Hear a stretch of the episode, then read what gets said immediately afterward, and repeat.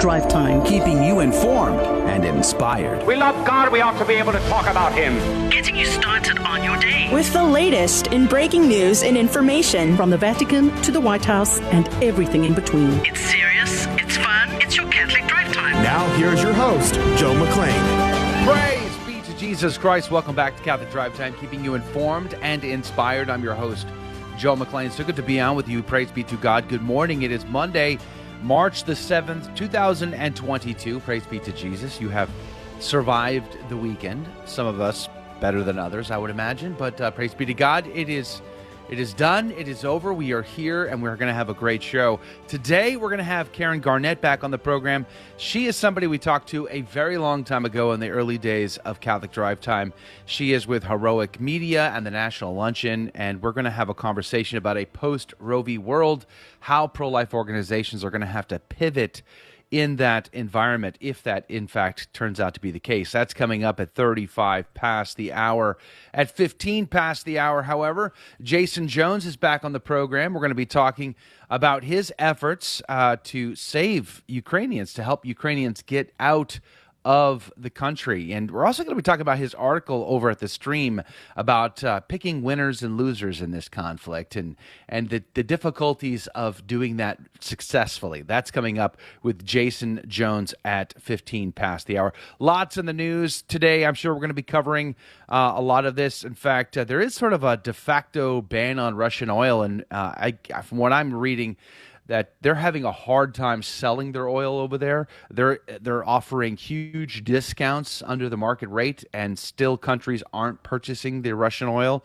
And that's obviously affecting things around the planet. Uh, Ukraine has announced they're rejecting their corridors to Belarus or to Russia. They want their people to escape elsewhere, not to those countries. Civilians and press. I've seen some disturbing video over the weekend of civilians being attacked as they're trying to escape the war. So those stories, plus I paid three uh, three dollars and eighty nine cents per gallon in the state of Texas over the weekend. National average up eleven percent since last week. Four dollars a gallon, uh, over four dollars a gallon now. National average, so that's fun. Uh, Biden vows to keep federal COVID emergencies in place no matter what Congress does. That's that's awesome. Yeah, praise God for that. And good news, New York. Good news, Boston. Guess what's coming your way? Giant invasive parachuting spiders are going to be blanketing the East Coast. That's that's headed your way. that and the second coming, I'm sure, is all in the news today. Praise be to God. Good morning to you, Rudy Carlos. Good morning, Joe. And I'm pretty sure those parachuting spiders are, uh, you know, that's an act of war. So we oughta we oughta get prepared for that. yeah, so let's close off Wars the airspace here on the East Coast we're just checking off the boxes. You know, wars, rumors of wars, plagues, uh, yeah. pestilences. What's after that? Okay, where do the spiders fit in one more time? Giant parachuting spiders. That's crazy. Speaking of which, Adrian Fonseca is here on the ones and twos. Good morning to Adrian. Does that mean that Australia has declared war on us? Is that Could what that be. is? is flying, that flying spiders? They're from Japan. Actually. I mean, they, they can only be from Australia. I mean, some kind of creature like that. It's got to be Australia. There's no the way it's Japan. It's got to be the world's most. Uh, is it venomous or poisonous? I always forget with spiders. I think the world's most venomous spider is from Australia, so I wouldn't be surprised at all. And they all fly. I mean, I'm, I would not be surprised if uh, if they, the spiders in uh, in Australia sprout sprout, uh, sprout wings and like are look like physical birds. That, that would not surprise me in the slightest. Yikes. Yikes. well, we haven't had a, a giant uh, spider movie in a long time, so maybe Hollywood will be inspired now to come up with the with, with it was the we missed the uh, the the one? killer hornets, right? So now we have these spiders. Yes, that's right. And remember the locust plague right before the the COVID thing hit? We had times. Oh, massive. Yeah, I remember that. Locust swarms. It was it was pretty intense. I miss those days. Yeah. So biblical prophecies coming to to pass in front of our eyes. Who knows? I don't know. But we are going to have a great show today. Praise be to God. Uh, I am glad my weekend is over. It was not a fun weekend for me. Did you guys do anything good over the weekend? it was a, a, weekend of suffering for me as well, Joe. Was it so, really? Yeah. I'm so sorry. and it continues today. I had a I had a great weekend. I had, a, I, had uh, I celebrated my birthday on Saturday, and I had Happy a birthday. bunch of my friends were over, and we had a had a good time. It was good. We uh, played a field games, so that was fun. And you know, So Would you all like good me things. to sing "Happy Birthday" to you? Like Marilyn Definitely Monroe? don't. Please, no. Oh, okay. Uh, And I would spare- pay for spare that. me. I mean, You, you would extra. pay for that. Yikes. Happy birthday. Okay, never mind. No, I take it back. no, I don't, no. I, I, I repent. sanctions I against that apparently. She had COVID. She was so like she was breathing so hard.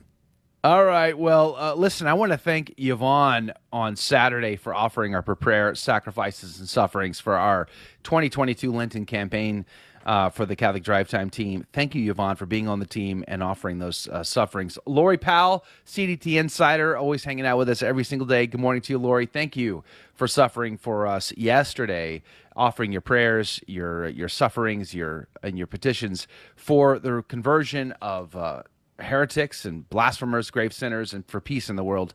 We're very grateful to you, Lori. And today is going to be Lu- Lucia. Good morning to you, Lucia. Thank you for being a part of our campaign and offering your day today for our for our intentions. And if anybody else wants to join us, you you know the spots are actually covered, but we want to double up as much as possible. So you can still go to the website grnonline.com forward slash CDT and find the information there. But we're going to begin by praying our golden arrow prayer, which is a part of our campaign. In the name of the Father, the Son, and the Holy Ghost, amen.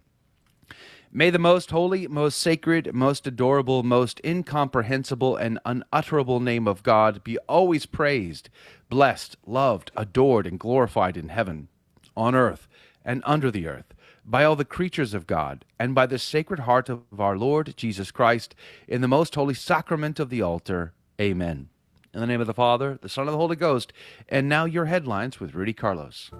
Good morning. Thanks for tuning into Catholic Drive Time. Today's Monday, March 7th, and these are your headlines. Reuters reports IMF says war in Ukraine will have severe impact on global economy. The International Monetary Fund said the war in Ukraine was already driving energy and grain prices higher and had sent a wave of more than 1 million refugees to neighboring countries. The ongoing war and associated sanctions on Russia will also have a severe impact on the global economy, it warned, noting that the crisis was creating an adverse shock to inflation and economic activity at a time when price pressures were already high. And Breitbart reports Putin warns of wider war f- from a no fly zone as a key port siege resumes. Any movement in this direction will be considered by us as participation in an armed conflict by that country, Putin said. Russia declared a ceasefire earlier this week to open a humanitarian corridor out of the areas of the fiercest battles in Mariupol. Excuse me if I mispronounced that. Officials said the city's 450,000 population could begin to leave by bus or private cars. However, the ceasefire did not last after both Russia and Ukraine blamed each other for not extending the ceasefire. Capturing Mariupol presents a larger a larger prize for Russian forces as it would deal a severe blow to Ukraine's maritime access and connect with troops coming from annexed Crimea and the Donbass. And LifeSite reports Oregon Senate approves bill forcing insurance companies to foot abortion bills indefinitely. Oregon's Democrat controlled state Senate vetoed Wednesday to force insurance companies in the state to pay for abortion claims, permanently enforcing a 2017 bill which requires both uh, health insurance health insurers to provide for abortions. The bill, which passed with 18 Democrat votes in favor and 8 Republican votes against, decrees that any health benefit plan offered in the state must provide coverage for screening and appropriate interventions for abortions, as well as any contraceptive drug device product approved by the FDA. And the AP reports Florida Senate passes GOP election police bill. The Florida Senate passed a voting law package Friday that was pushed by Governor Ron DeSantis that would create a police force dedicated to pursuing election crimes. DeSantis proposed the need for an election police unit last year, citing allegations of fraud following former President Donald Trump's claims that his reelection was stolen. And those are your headline news this morning. God love you. The saint of the day is Saint Paul the Simple. He was born around the mid 3rd century, and Paul was a farmer who, at the age of 60, discovered that his beautiful wife was having an affair.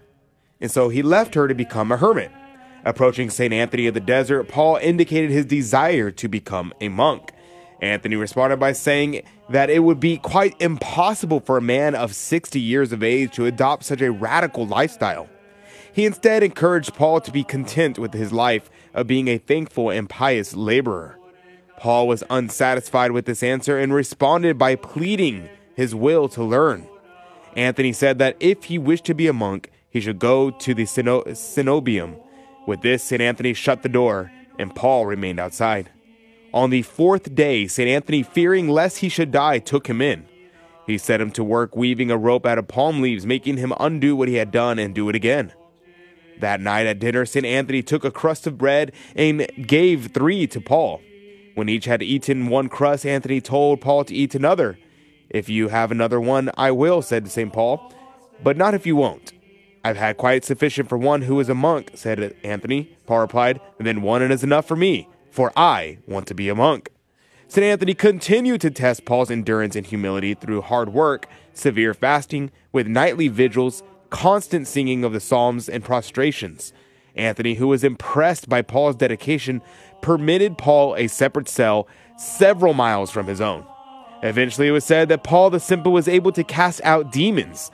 Anthony, it is recorded, had passed a young, a possessed youth, saying, "I cannot help the boy, for I have not received the power over the prince of the demons."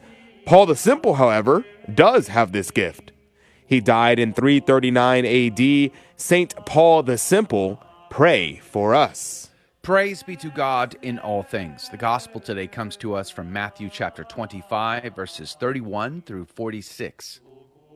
Jesus said to his disciples, When the Son of Man comes in his glory, and all the angels with him, he will sit upon his glorious throne, and all the nations will be assembled before him. And he will separate them one from another, as a shepherd separates the sheep from the goats. He will place the sheep on his right and the goats on his left. Then the king will say to those on his right, Come, you who are blessed by my Father, inherit the kingdom prepared for you from the foundation of the world. For I was hungry, and you gave me food. I was thirsty, and you gave me drink. A stranger, and you welcomed me. Naked, and you clothed me. Ill, and you cared for me. In prison, and you visited me. Then the righteous will answer him and say, Lord, when did we see you hungry and feed you, or thirsty and give you drink? When did we see you a stranger and welcome you, or naked and clothe you? When did we see you ill or in prison and visit you? And the king will say to them in reply, Amen, I say to you. Whatever you did for one of these least brothers of mine, you did for me. Then he will say to those on his left, Depart from me, you accursed, into the eternal fire prepared for the devil and his angels. For I was hungry, and you gave me no food. I was thirsty, and you gave me no drink. A stranger, and you gave me no welcome. Naked, and you gave me no clothing. Ill, and in prison, and you did not care for me. Then they will answer and say, Lord, when did we see you hungry or thirsty, or a stranger, or naked, or ill, or in prison, and did not minister to your needs? He will say to them, Amen. I say to you, what you did not do for one of these least ones, you did not do for me. And these will go off to eternal punishment, but the righteous to eternal life. The Gospel of the Lord.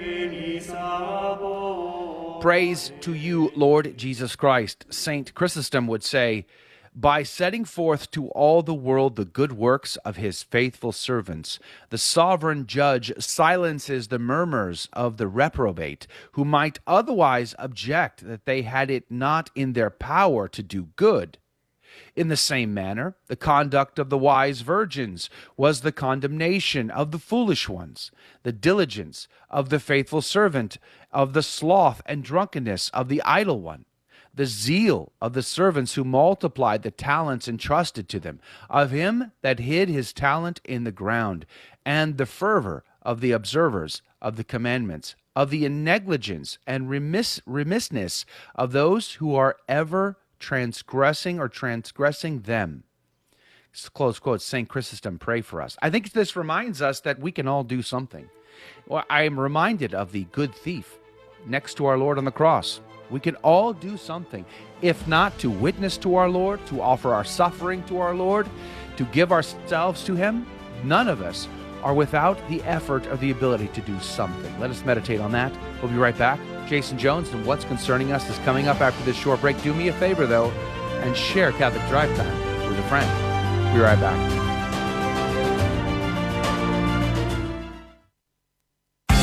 Some atheists argue that the universe is a mere brute fact. The universe just exists, they say, and that's that. It has no explanation at all. How can we respond? First, atheists wouldn't allow theists to use this argument. Can you imagine if a theist said, God's just a brute fact, no rhyme or reason to his existence? He'd be laughed off the stage. Second, the argument is self refuting. It denies rational argumentation for the belief itself. If brute facts are possible, well, then the conclusion, the universe is a brute fact, itself might be a brute fact, having no connection to truth or logic, in which case we would have no reason to accept it as true. Therefore, the argument defeats itself. For these reasons, we can say that it's absurd to argue that the universe just exists without any sort of explanation.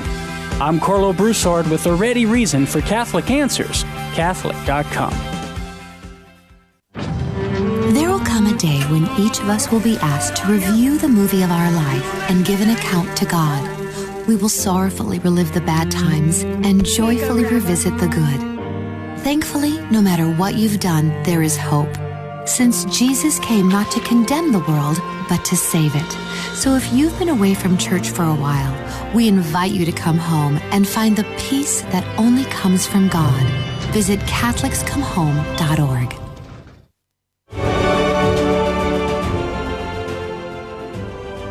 Praise be to Jesus Christ. Welcome back to Catholic Drive Time, keeping you informed and inspired. I'm your host, Joe McClain. So good to be on with you. Praise be to God.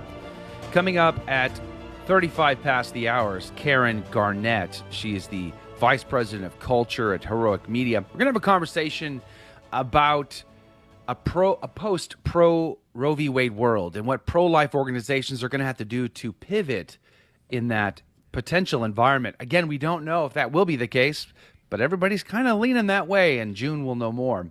But Karen Garnett's going to be our guest at 35 past the hour. We're hoping to speak with Jason Jones. He's got a new article out over at thestream.org. The headline goes Both Russia and the West are sacrificing Ukraine's people like pawns.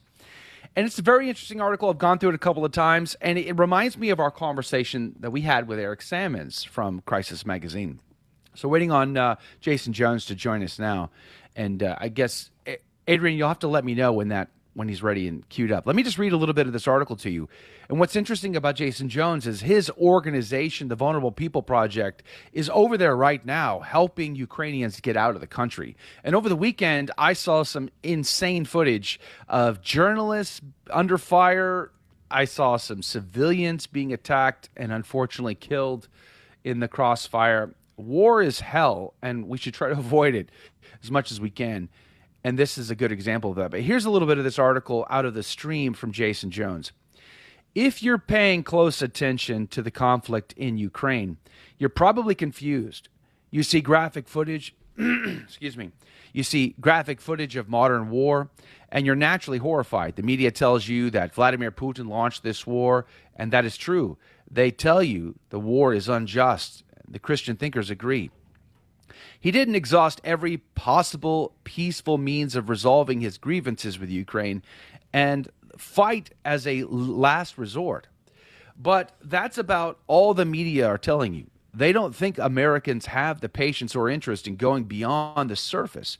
Instead, news and opinion shows with few expectations, few exceptions rather, are painting with very broad strokes and an old familiar palette. Adrian, is Jason Jones on the show?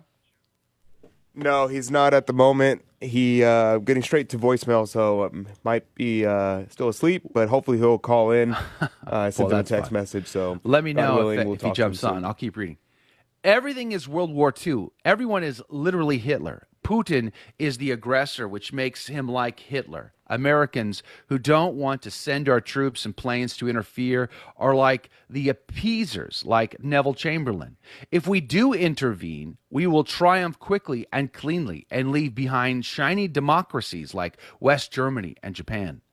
A U.S. Senator, Lindsey Graham, chairman of the Ju- Judiciary Committee, has called on Russia, Russian officers to murder its head of state, invoking, of course, the attempts to assassinate Hitler.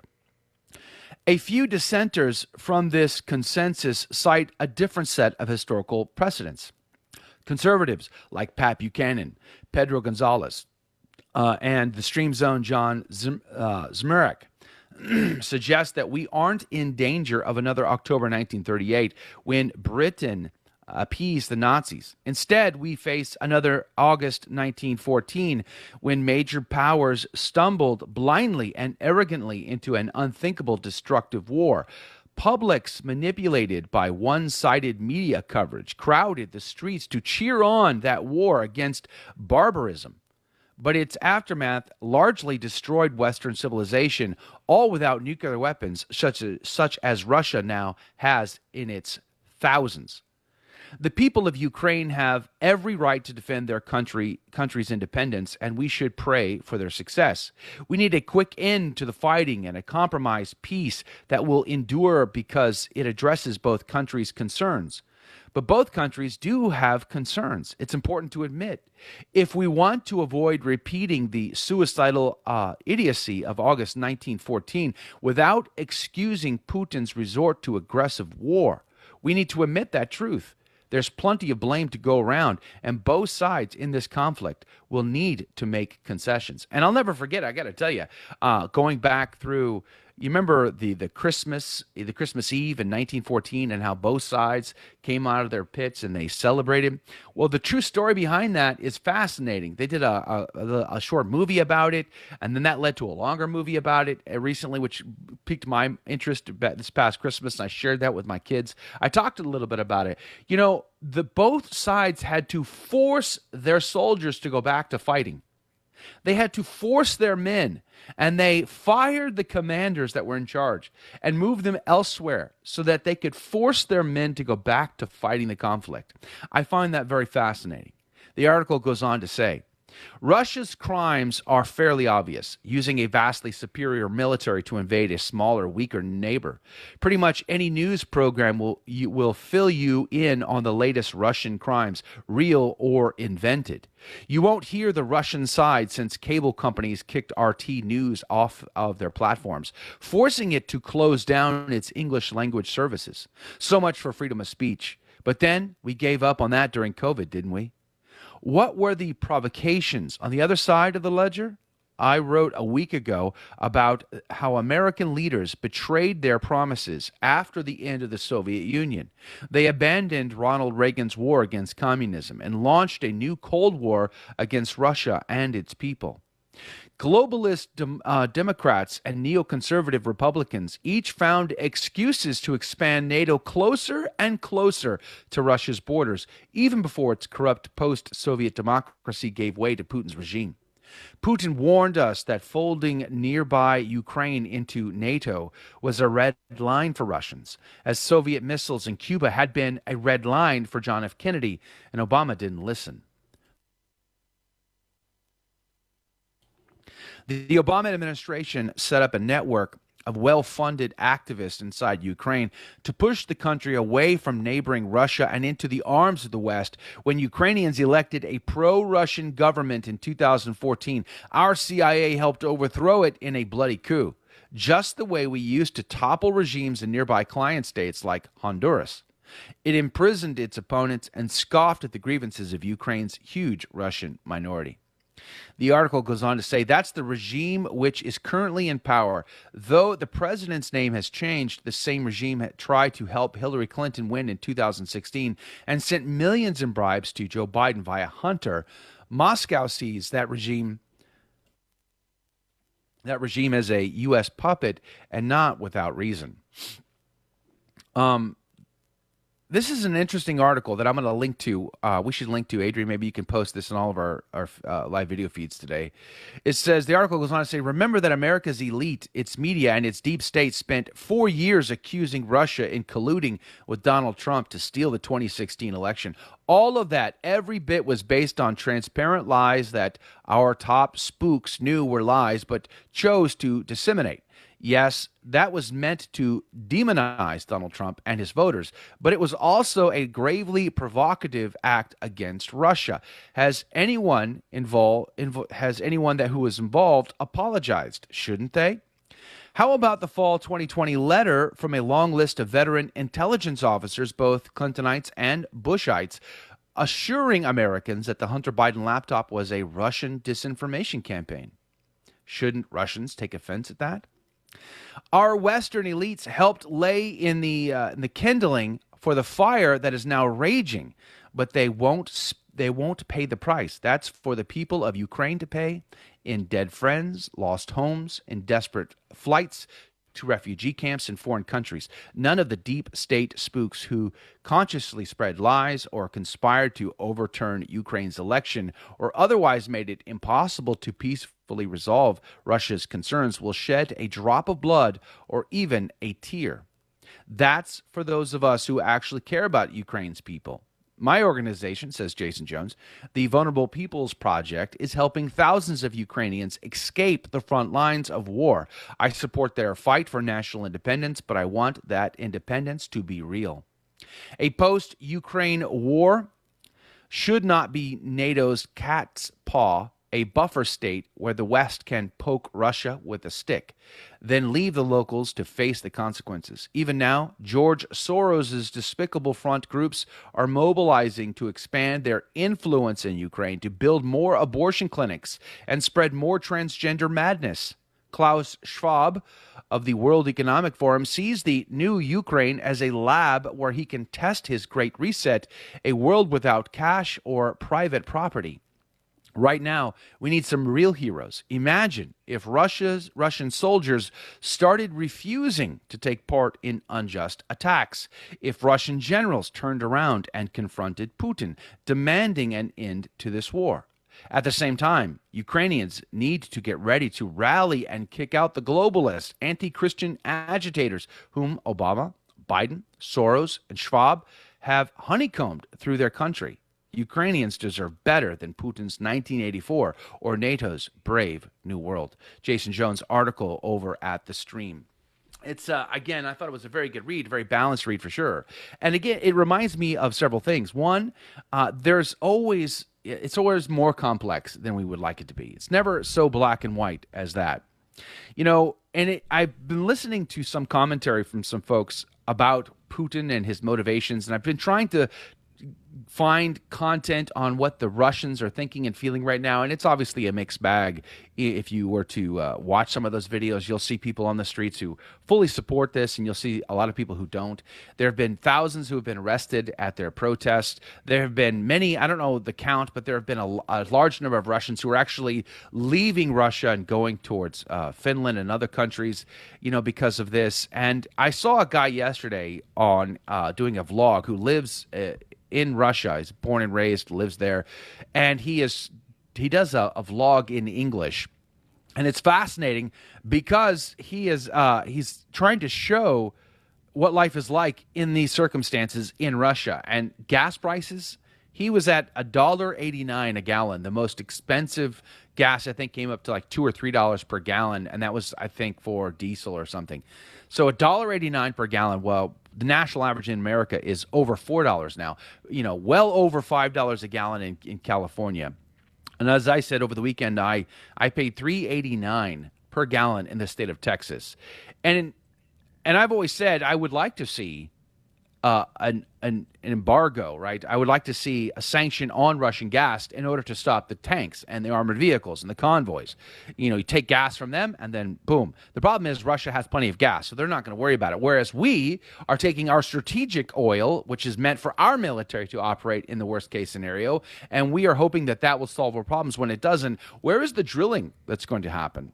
I mean, we need to drill. We need to drill now in America and become energy independent. And as much as we would wish, pray, hope that uh, renewable energy such as uh, solar or wind would solve all of our problems. The reality is, and we know this intimately here in the state of Texas, because uh, over just over a year ago, we had a major crisis where we almost lost our entire electrical grid yeah. because because we were too reliant upon renewable energies, and it did not help us. We, we were this close. We were so close to losing the whole thing.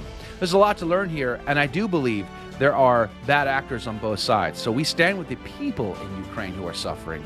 We want to help them. Go to the Vulnerable People Project and help them by making a donation. Thegreatcampaign.org. Hopefully, we'll get Jason on tomorrow. We'll see. We'll be right back. More breaking news and stories. Karen Garnett coming up next.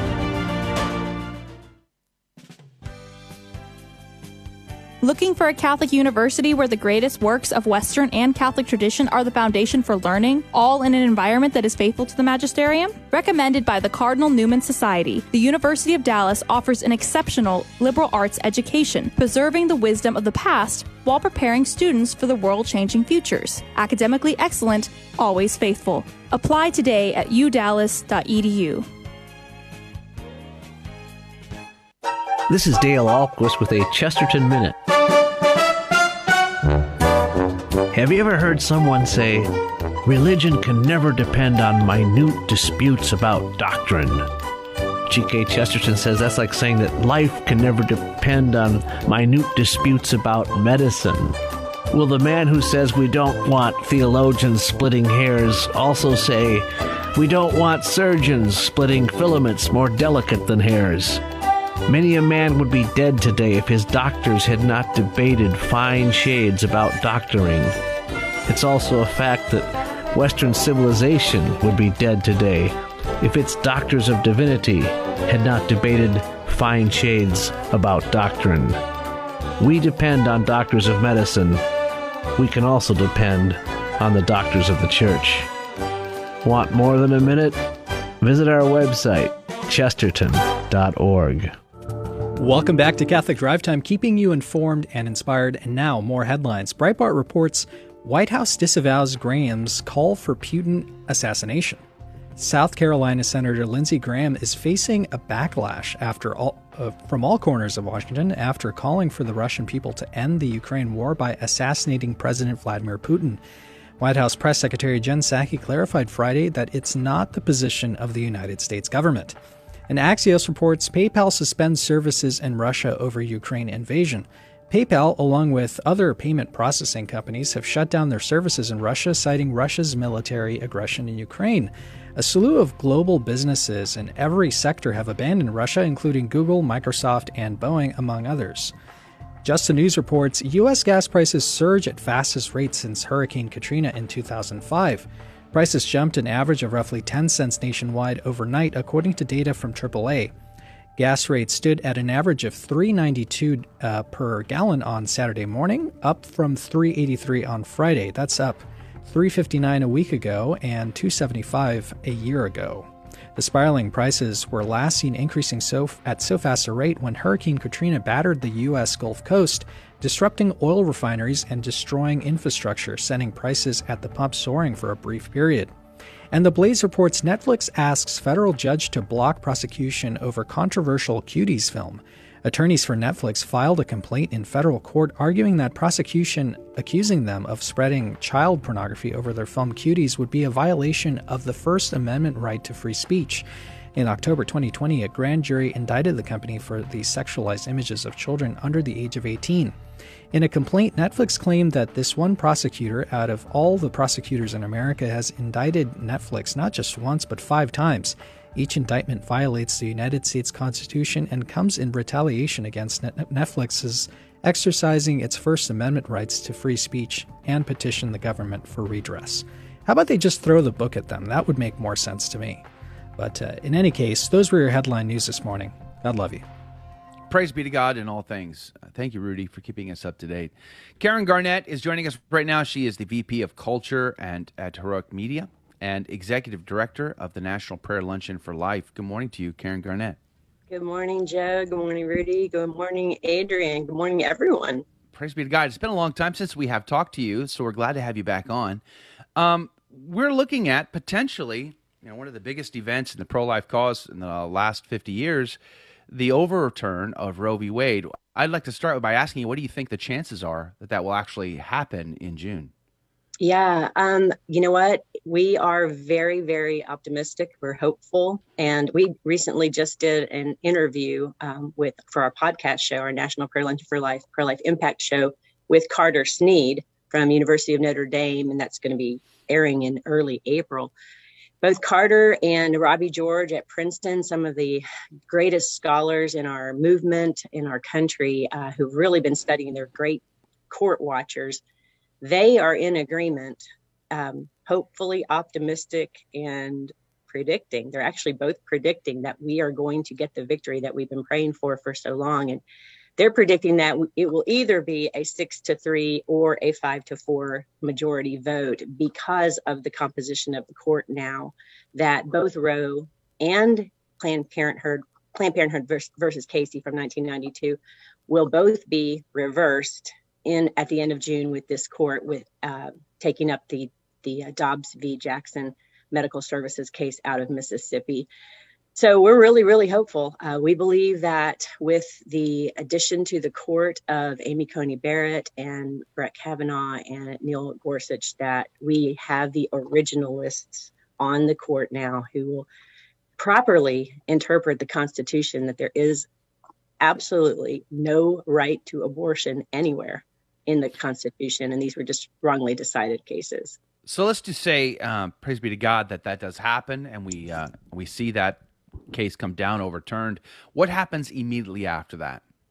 So exactly, what happens is there are a lot of people who feel like, oh, once Roe v. Wade is reversed and overturned, then abortion is just illegal everywhere and it's over. It goes back to a uh, pre-Roe.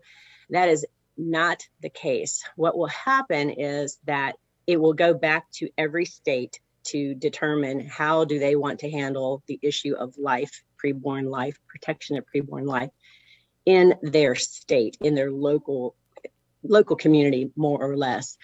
And um, so what we're look what we're looking at is a patchwork, almost like a, a, a, checkerboard of of laws across the country. We we know that already there are 12 states that have trigger bans in place that upon the reversal, then they will outlaw abortion in their state, either wholly or in part. There are 26 states that are poised and ready to to pass restrictions on abortion. But that still leaves um, a lot of states in our country where, in, in, in the example of California, New York, Illinois, some of the top abortion states already, the governor out in California has already said, well, we will make California an abortion sanctuary so that every, you know, in, in, other words, abortion will not be illegal in the United States. And just like what we're already seeing here in Texas when the Heartbeat Act went to a, into effect back on September 1st, yes, abortions have drastically dropped within the state of Texas, but we actually know that a number of women who are still seeking abortions are just crossing state lines mm. and they're hmm. going to neighboring states where they can still get abortions. So the work continues. Um, we were at the National Pro Life Summit out in DC over the March for Life weekend. And Michael Knowles from Daily Wire made a great, he had a great statement. And he said, when this happens, and, and we just, God, we've been laboring in this for so long and so many children have already been lost. But when it happens, it will actually be the the end of the beginning when you think about the first 50 years that we've been dealing with this has been the beginning of the battle as as hard as the battle's been. That's going to be phase one has ended and now it shifts and we begin the second phase of the battle which is really focusing on the state level like we've never done before. Yeah well th- that more than we've done before more than we've done before because the one thing that will change you've asked what what some of the changes might be there won't be a national march for life on the anniversary of Roe versus Wade because you know Roe will have gone in the ash heap of history, ash heap of history where it belongs. But Jeanne Mancini said, well, there will be focusing on state marches in the states where there are not already state marches to activate people that way. But the work absolutely continues to help save lives and, and to serve women who are in need. I'm glad you mentioned that because you know there's there's a uh, sort of a, a trend. You know, well, if a victory was to happen in the Supreme Court, Roe's overturned, we would have this sort of idea. Oh, okay, well, it's over. Uh, so I'm, I'm glad we're having this conversation as to to what what we would need to move towards uh, after after this is overturned. Um, I'm wondering what uh, what uh, what what should people be aware of? I mean, how could people focus their efforts after this? Well, again, it really means focusing more on the local level rather than the state I mean, I'm sorry, rather than the federal level, the national level. There's been so much effort. Now, absolutely, we need to continue to always be working to vote in uh, pro-life elected officials so that laws will be passed that will be, you know, protect. But abortion is a when it comes down to it, it, it's a local issue. It's a local issue. I mean, even when I first started in the movement, gosh, all the way back in 1989 and 90, one of the um, one of the scripture verses that was brought up was back in the Old Testament about when innocent blood was shed. The the the rabbis from the the neighboring synagogues would need to go and they would look and see on within whose boundary line was the innocent blood shed so that mm. that rabbi would need to go back to his his temple to make atonement because it, the innocent blood was shed in their area.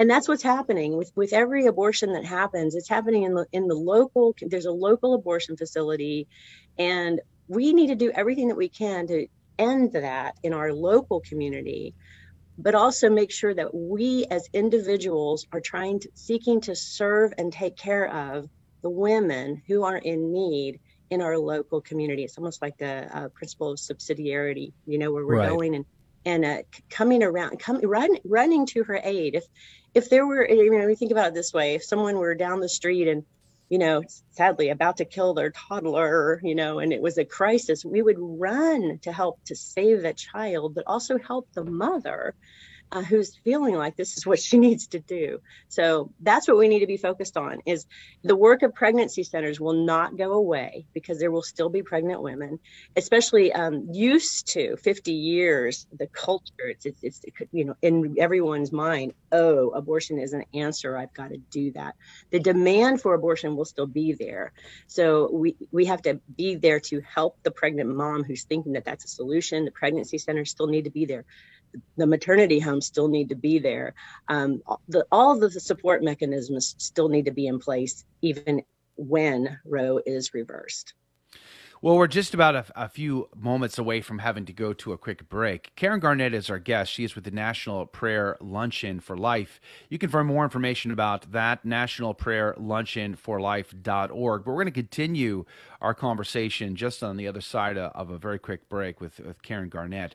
I want to remind you that if you want to, if you're able to, uh, join us in our 2022 Lenten fasting campaign, praying, fasting, and doing penance, where offering up our sacrifices and sufferings for the conversion of grave sinners, heretics, blasphemers, the kind of people that we forget and never pray for, actually. We want to pray for them this Lent, as well as peace in the whole world. And you can double up on one of our days by going to our website at grnonline.com forward slash CDT.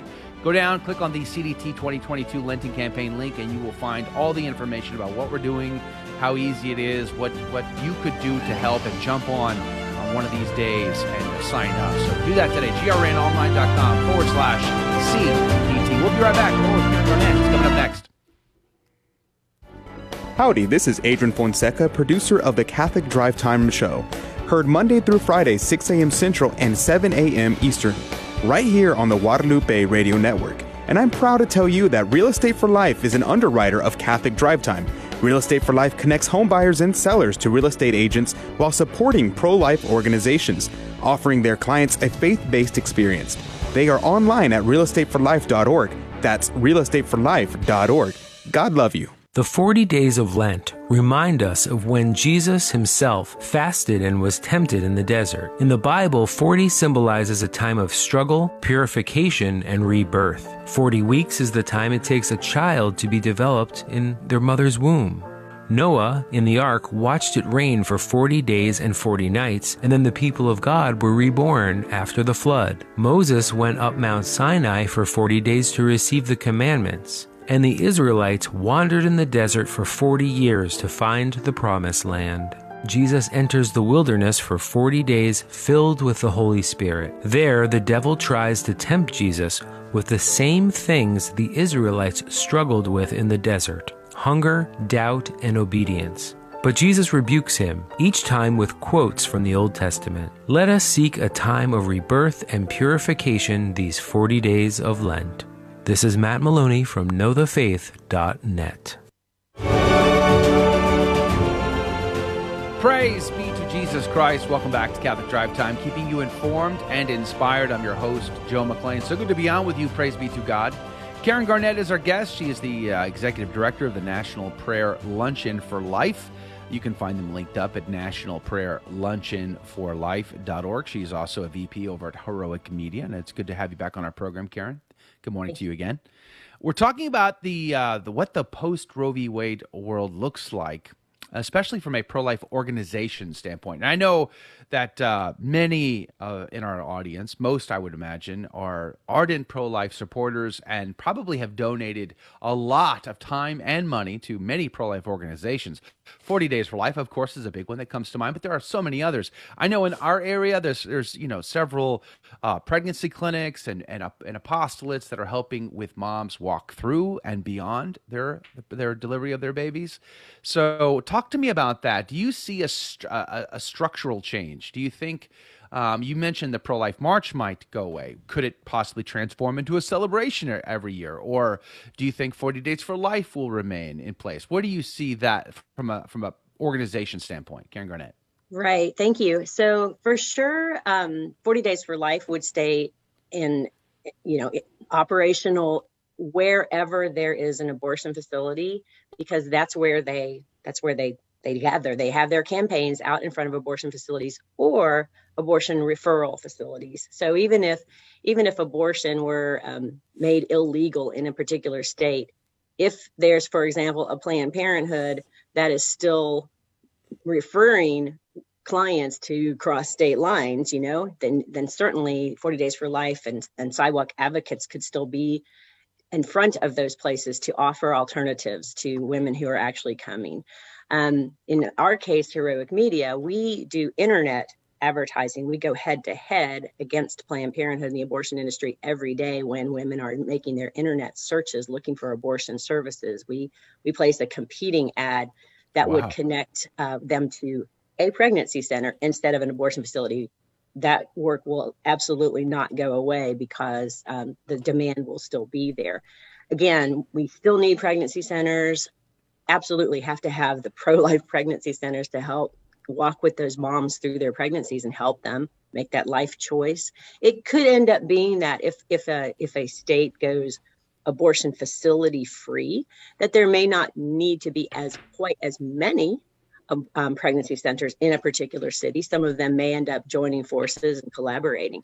Um, but yeah, they, I, I, would say there's a chance that there would be a, I can't speak for National March for Life uh, strategy, I would imagine there there may be a celebratory march, but they've already said that their strategy is to focus on state marches because the the main uh, mission of the National March for Life is to activate people, is to get mm. them out there. Yes, to definitely to pray and to witness, but it's it's to energize and activate people to go back to their local communities and fight the battle there. And that's again that's that's where that's where it's going to be. Of course in states like again california new york illinois all of those states that are abortion sanctuaries um, we can also come alongside them and come alongside our brothers and sisters that are fighting the battle in those states and um, you know help them to try to make abortion to abolish abortion within their states. So we we don't get to just go oh we're done um, as long as there's a single abortion still happening in our country we got to be there to try to stop it Amen. Amen. That's amazing. And no, one thing you you were talking in the last segment about your the story of uh of well in the Old Testament how people would if they were if they were executed or if someone was killed uh, an innocent person was killed on someone's property they need to find out within whose boundaries they died in. Now, that was interesting to me because uh, two things, two thoughts came to my mind. One was that uh, whenever I was traveling, so I always do, you know, I'm very into the pro life movement in Texas in particular. And so I went to Dallas, to Austin, to Houston, obviously, I live in Houston. And I even went all the way out to El Paso for the March for Life uh, there. And one thing I noticed in El Paso was the fact that there were a lot of people from New Mexico. And they were talking about, oh, as soon as abortion becomes illegal in Texas, immediately New Mexico has plans set up already to become a quote sanctuary state for abortion. So they're going to start importing abortions. But the other thing that came to my mind is the idea that we need to make reparation for the sins of our own uh, state. Whenever we have these things that are happening in our state in particular, especially for us in Texas, because uh, this began right here in Dallas, Texas, all of this. Uh, and so it, we have to make reparations. So even if these uh, when uh, if and when hopefully God willing it gets overturned, we have a lot to do in terms of making reparation for the outrages and sins that happen on our land. Uh, what say you, Karen Garnett? Amen. That is absolutely exactly right. I mean, we none of us asked for this. We didn't ask for it, but it it has happened on our watch. And so I, I you know, I'm a big St. John Paul II girl, right? I mean, 20 what is it 27 years that he was pope and as we were growing up and um, he said we all we are all involved and we we all have an inescapable responsibility to choose to be unconditionally pro-life and to, and it's urgent that we are involved and engaged in this. He, he also said you know woe to you if you do not succeed in defending life. So he had i call him you know the pope of life. He had so many amazing um, life exhortations to us as individuals as individual catholics and christians that uh, this is this is happening. And we we carry that burden with us. It's not something that we need to just have out of our minds and we need to make reparation and pray every single day. Um, one other thing i wanted to mention too is one of our nominees for this year's national pro-life um, impact award and impact grants is is an organization called support after abortion. And they are the one they are an amazing organization providing connecting women who are especially women not just women women and men but connecting those who have been impacted by abortion and are suffering to healing. There are so many beautiful healing ministries available out there but we help do nationwide consumer research where it was found a, jaw, a jaw-dropping statistic that 9 out of 10 when surveyed could not name where to go for healing after abortion or they said Planned Parenthood was the place to go. Nine out of 10 could not name a place to go for healing. And we have things like Rachel's Vineyard and, you know, Project Rachel and a lot of different things like that, but people don't know about them. So, again, once Roe is reversed, we still have the millions and millions and millions who are suffering from their own abortion experiences those ministries will need to be continuing for as long as there is a need for healing. Karen, uh, at the at the very same time, we are seeing a lot of abortion tourism uh, from across the border, and uh, or people going across the border for abortions, um, especially here from Texas, and even people smuggling abortifacients into the U.S. Um, is there anything in the works that you know of that is going to prevent any abortion tourism from these states that as you mentioned, want to become uh, abortion sanctuaries? Yeah, I'm glad you brought that up. Um, we are seeing that. We are absolutely seeing that this this whole um, medication or chemical abortion, abortion pill through the mail coming in from other countries. I mean that is that has gone up. Yeah, even in even in Texas, in the latest statistics in Texas, there were more medical chemical abortions than there were surgical abortions. And that is that is the trend where it's going. Very very serious. And so i know te- the state of texas passed uh, a legislature passed that that would be illegal to have mailed abortion uh, pills to mm-hmm. to um, your child. The trauma this is what's what's uh, what we're seeing from that too.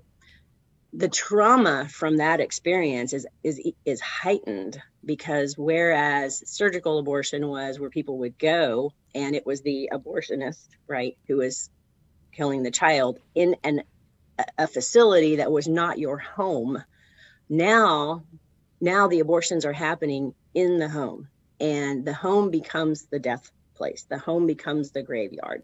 The the women are delivering their children. They're seeing the you know they're seeing their babies their aborted babies and the and the trauma from that is is causing even greater you know emotional distress. And they they, they don't want to be at home because they realize oh this horrible thing happened here. So we have to do everything that we can to yes, try to make that illegal, especially the, the ones coming through the black market, and also get the word out about, um, help get the word out about the abortion pill reversal network, that there, there is success out there with um, abortion pill reversal if if it's caught early enough and and we can get them connected to a provider within the abortion pill reversal network. Do you see that as the greatest challenge and, or difficulty to pro life work after a post Roe v. world?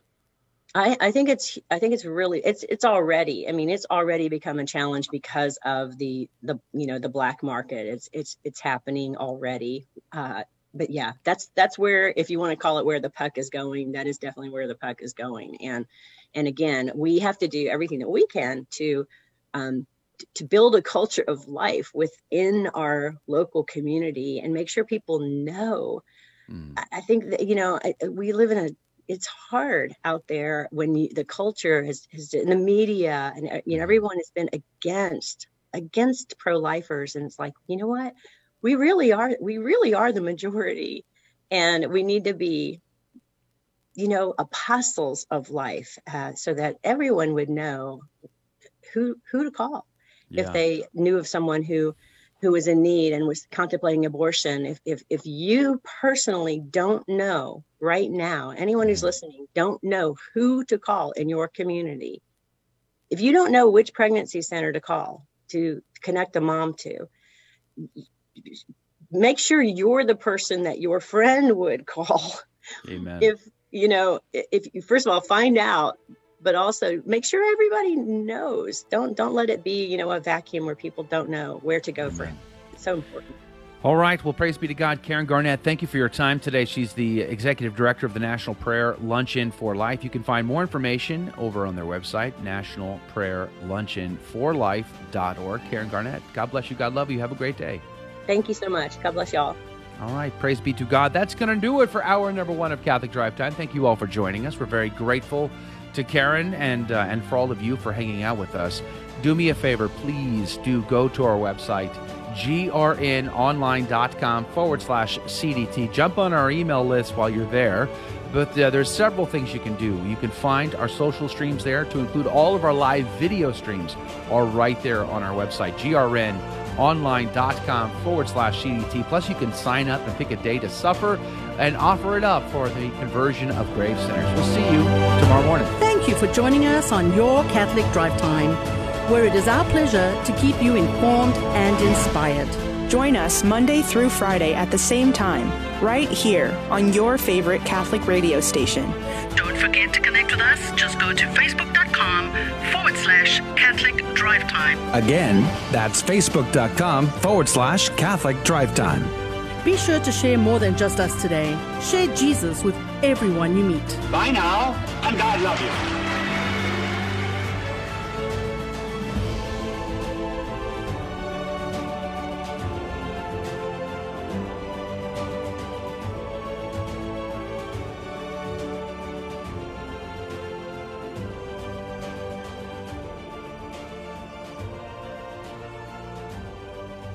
Your Odyssey begins at the University of Dallas, the premier Catholic liberal arts university in Texas. With campuses in Irving and Italy, UD's rigorous core curriculum sets it apart. An education rooted in the great works of Catholic and Western tradition. An education that ennobles and enables students in their pursuit of wisdom, truth, and virtue. Undergraduate, graduate, and certificate programs available. Start your college odyssey at the University of Dallas today. Go to udallas.edu to learn more. St. Benedict tells us to love fasting and chastity, a very tall order. One Minute Monk, Abbot Placid Solari of Belmont Abbey. We probably find each of those things difficult and often do not feel like loving them at all. But in his rule, St. Benedict reminds us that love is not just a good feeling. He teaches us that love is always a deliberate, intentional choice. Such choices take sacrifice and discipline, and that's where fasting and chastity come in.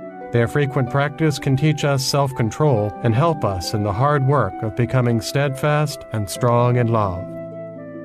For your free copy of the Rule of St. Benedict, visit oneminutemonk.com. O N E minutemonk.com. The next time we're struggling for self control and not feeling particularly happy about it, we'll make it easier if we remind ourselves that we are training to become perfect in love. Hey, Donnie, who were the first two people God created? Adam and Eve. There you go. And what did we inherit from them? original sin. As parents, we're the primary educators of our Catholic faith to our children, and if you don't know your Catholic faith as well as you should, that's okay. Just tune in daily to the Guadalupe Radio Network by logging online to grnonline.com. The Guadalupe Radio Network. Listen, learn, love, and pass it on.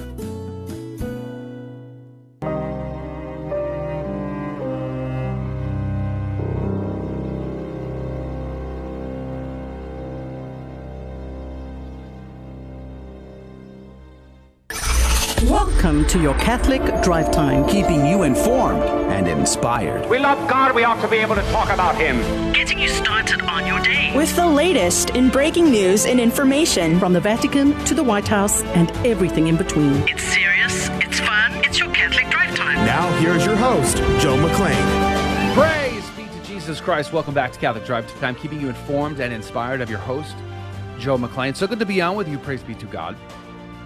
Good morning. It is Monday, March the 7th, 2022. Praise be to Jesus. And we have survived our weekend.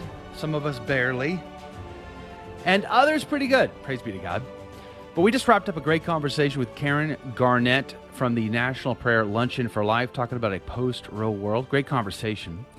I enjoyed it. Rudy, good morning to you. How did you enjoy it? Good morning, Joe. Yeah, that's awesome. I think we definitely need to have this conversation to uh, to pivot ourselves, be prepared for the next battle because this isn't going to be a celebration victory for us uh, right off the bat. I mean, it would be it would yeah. be a fantastic thing to get Roe overturned, but we do have to think about the next battle. I would love to see a pivot uh, to some degree. I don't want to give up on the pro life fight, but it, with that victory in hand, I would love to see us turn now to address some other major concerns in our culture, like uh, the LGBTQ agenda, marriage, things like mm-hmm. that would be fantastic. But we'll see. Speaking of agendas, Adrian Fonseca is here on the ones and twos. Good morning to you, Adrian. Good morning. I definitely have a agenda. Yes, it's true. That's what you said, right? Agenda a, an agenda or gender? Oh, an agenda. Okay. Yeah. Okay. Oh, Freudian slip. I, for a second, I thought you were just like from New York or something. You're like, hey, I got in my agenda. And I was like, oh, okay, my my mistake, how, my mistake. How does that go? Something like that. My my New Yorker accent is uh is Yikes. top dog, as one might say. Dog. Yeah, well, there you go, you folks. Go. Praise be to God. So, uh, gr- great weekend for some of us, for sure. I did not have a great weekend. It was very uh, difficult weekend, to say the least. Uh, but I understand you had a birthday celebration, Adrian. Praise be to God. I Dave did. Palmer also celebrated a birthday. March fourth, the day before mine.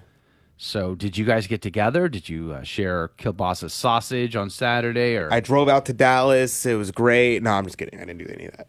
No, my I had uh, my dad made barbecue. My mom uh, made other foods. We made a bunch of sides, and we had a nice. bunch of my buddies over, and we uh, we did tug of war, three leg race, all sorts of things. Had a field day. It was great. Good times. Praise God. Rudy, how about your weekend? What what did you do?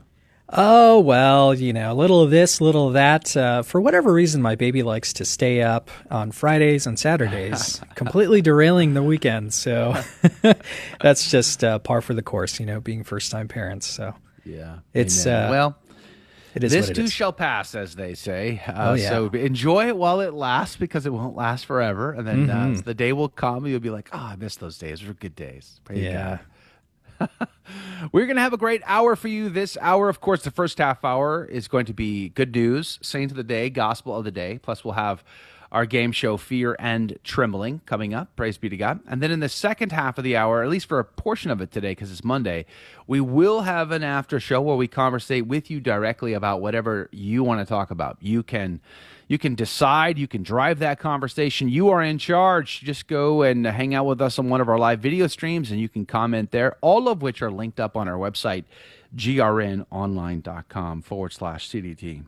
And as you probably heard by now, we are in the midst of our 2022 CDT Lenten campaign prayer, fasting, and penance, offering up our sacrifices for the conversion of grave sinners, heretics, and blasphemers, the kind of people that we tend to never pray for, think about, and dismiss. And so we want to pray for their conversion and reversion, of course. Uh, we also want to pray for peace in the world. And I want to thank Yvonne for doing that for us on Saturday. Lori Powell did that for us yesterday and today. Lucia, good morning to you, Lucia. Thank you for offering your day, your prayers, your fasting, and your penance today. And if you, dear listener, want to join us in that campaign, you can do so. Just go to our website, grnonline.com forward slash CDT. Click on the CDT 2022 Lenten campaign link.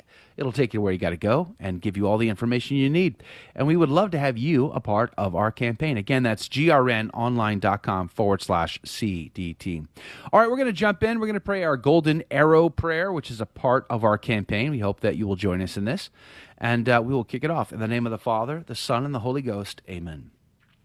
May the most holy, most sacred, most adorable, most incomprehensible, most unutterable name of God be always praised, blessed, loved, adored, and glorified in heaven, on earth, and under the earth, by all the creatures of God, and by the sacred heart of our Lord Jesus Christ, in the most holy sacrament of the altar.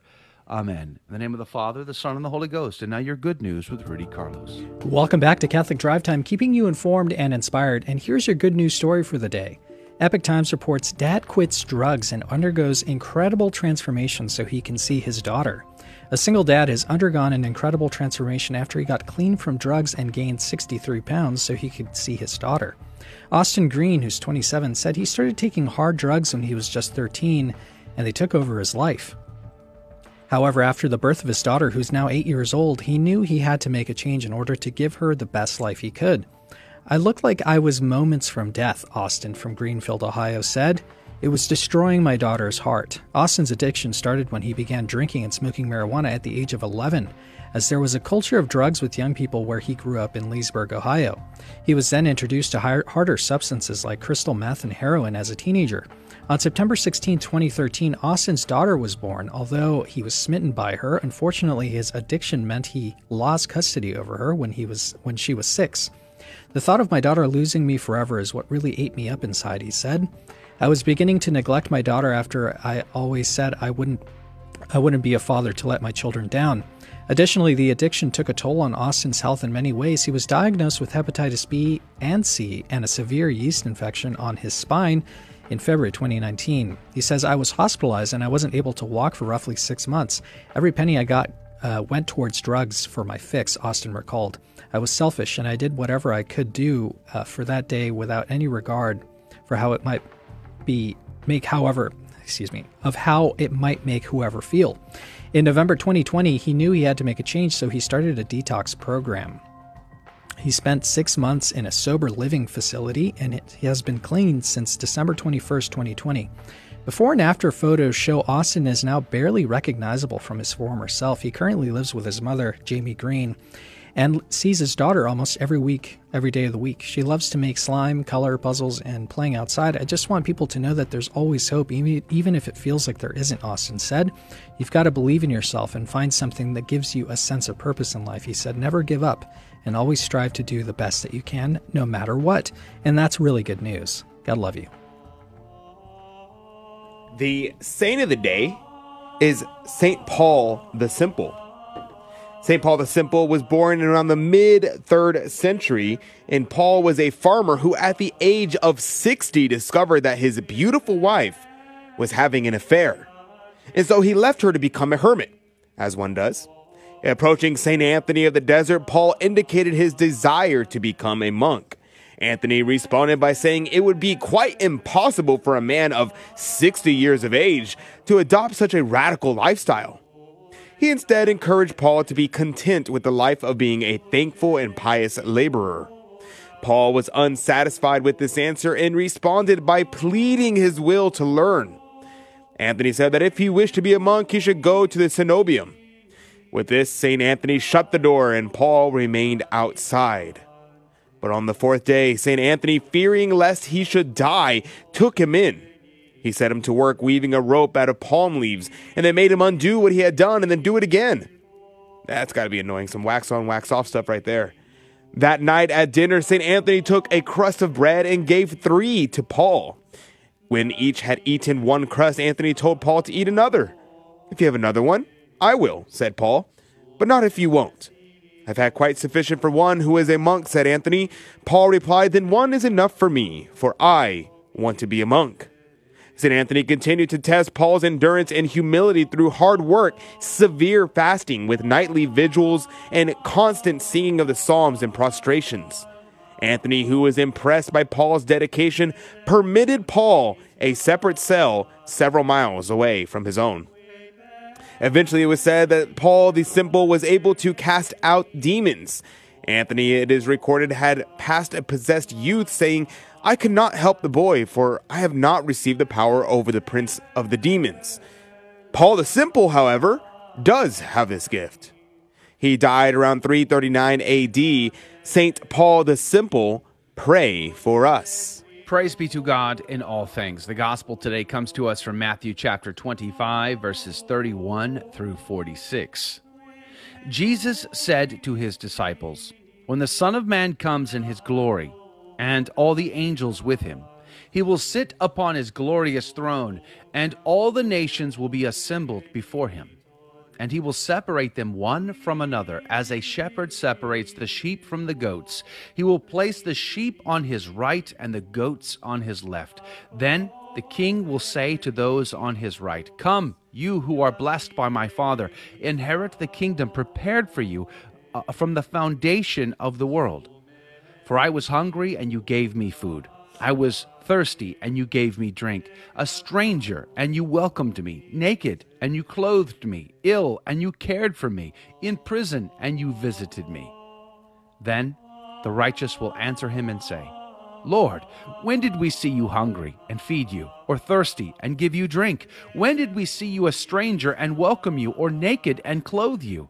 And when did we see you ill or in prison and visit you? And the king will say to them in reply, Amen. I say to you, whatever you did for one of these least brothers of mine, you did for me.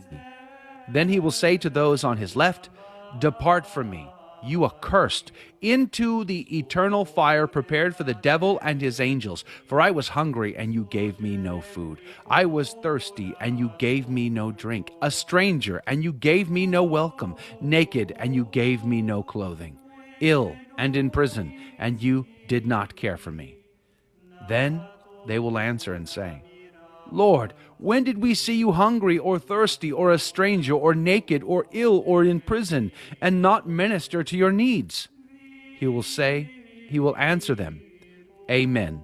I say to you, what you did not do for one of these least ones, you did not do for me. And these will go into eternal punishment, but the righteous to eternal life. The Gospel of the Lord. Praise to you, Lord Jesus Christ. Haydock's commentary said, Can there be any more forcible motive to charity than the assurance of revelation that the Son of God will accept all good of offices done to the afflicted as done to himself? This condensation, condescension of the part of Jesus Christ will fill the elect with sentiments of profound admiration and astonishment. Adrian, what did you find? Yes, Cornelius Lapide had a ton of things to say on this passage. As uh, well, it's a very long passage, so of course he had many things to say. I will focus on just two things. One thing is his comments on the corporal works of mercy that our Lord here lists. He's saying how the reason for the corporal works of mercy there are manifold reasons, but the main reason is that it assists in directing the person's soul to God. Because without being able to have the food you need, without having shelter, without being clothed, without having these things, you are not able to think of higher things. You're not able to move yourself towards the eternal glory because all you can focus on is the material needs. So the reason why we help people when they're hungry, thirsty, these kind of things are at service to their souls, to their eternal souls. Of course, we should help people no matter what because that is just the right thing to do. But ultimately, these things are directed toward the salvation of souls. And we have to keep that in mind. And this goes into the second point that I wanted to bring up. Cornelius Lapide says, There are six principal corporal works of mercy which Christ here speaks of to feed the hungry, to give drink to the thirsty, to take in strangers, to clothe the naked, to visit the sick, to comfort and redeem captives, to which may be added a seventh, to bury the dead, which is commanded in Tobit. There are as many spiritual works of mercy, which Christ here would have us under, understand under the corporal works of mercy. They are as much superior to the corporal works as the soul is superior to the body. And they are to correct sinners, to instruct the ignorant, to give good advice to the perplexed, to pray to God for the salvation of our neighbors, to comfort the sorrowful, to bear injuries patiently, and to forgive injuries. Concerning these, St. Peter Canisius and the Opus Catechisticum talks about. So this is what Cornelius Lapide focuses on. Why? Because the corporal works of mercy are at service to the spiritual works of mercy. Because what good is it to feed someone if they end up damned? What good is it to give someone clothes to wear if they do not know God? We have to, these things are at service to the spiritual works of mercy, which are the superior form of mercy. So let us also do the we do the corporate works of mercy that's focused on people talk about them all the time but let us remember the spiritual works of mercy. Are we instructing the ignorant? Are we desiring the salvation of souls? Are we praying for the salvation of souls? Are we becoming catechists? Are we learning the faith so we can pass it on? Let's think about that today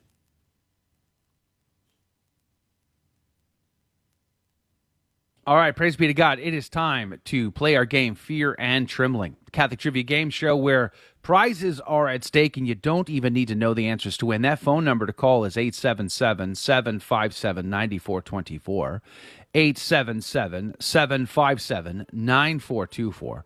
That phone number is 877 757 9424. Call now. The first caller gets to be our contestant. If you've never played, I encourage you. It's a lot of fun. Prizes are at stake. Do so it's at 877 757 9424. We'll be right back. Fear and Trembling is coming up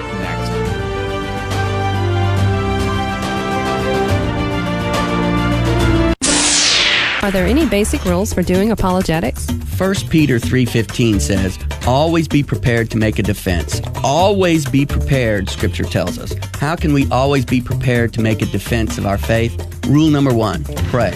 Pray to the Holy Spirit that He give you the courage to share your faith and the wisdom to choose your words carefully and profitably. Rule number two, you don't have to know everything right now. Learn a little bit more about your faith each and every day. Read scripture, read the catechism, listen to apologetics tapes, listen to Catholic radio.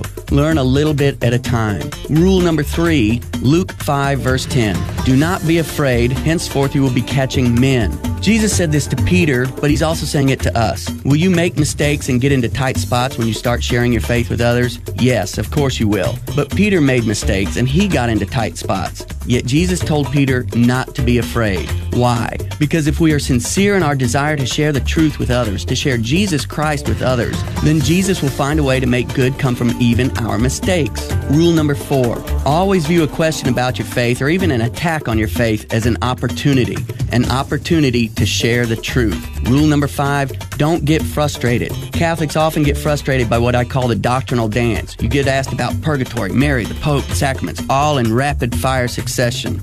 Before you can answer one question, you're asked another, then another. Just keep bringing the discussion back to one topic until you've said all you want to say, then move on. Rule number six never be afraid to say, I don't know when asked a question about your faith. Don't try to wing it. However, always follow I don't know with, but I will find out and get back to you, and make sure you do. A beacon of truth in a troubled world. This is the Guadalupe Radio Network, radio for your soul.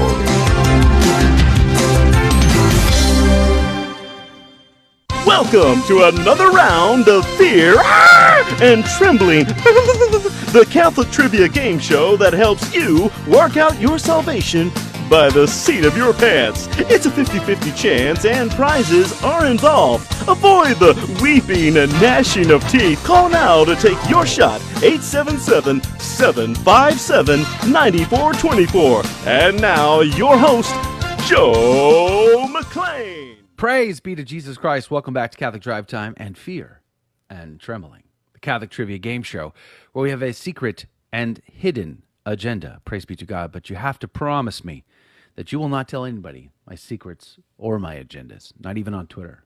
All right. If you'll do that, then I will share with you what we do here. Number one, we like to teach the faith. So we look for teachable moments in the questions where you might learn something you did not know before. Praise be to God. Learning things about your Catholic faith is always a good thing, right? Number two, we like to have fun. We like to have a laugh. And our callers are absolutely amazing. They laugh with us, they're a good time and we enjoy that quite a bit. And then, of course, number three, we give out prizes, which makes this a winner for everyone involved. Praise be to God. But here's the kicker if you're just joining us, I have three Catholic trivia questions in front of me. But the deal is, I will not ask our caller the questions. Instead of asking them, I will ask Rudy and I will ask Adrian, one of which will be correct and the other incorrect. The caller will then have 15 seconds on the clock to make a decision. Whom do they trust more? And then, of course, every right answer goes into the coffee cup of divine providence to win this week's prize. Rudy, what could they win? Praise God. Our game show sponsor this week is Classic Catholic.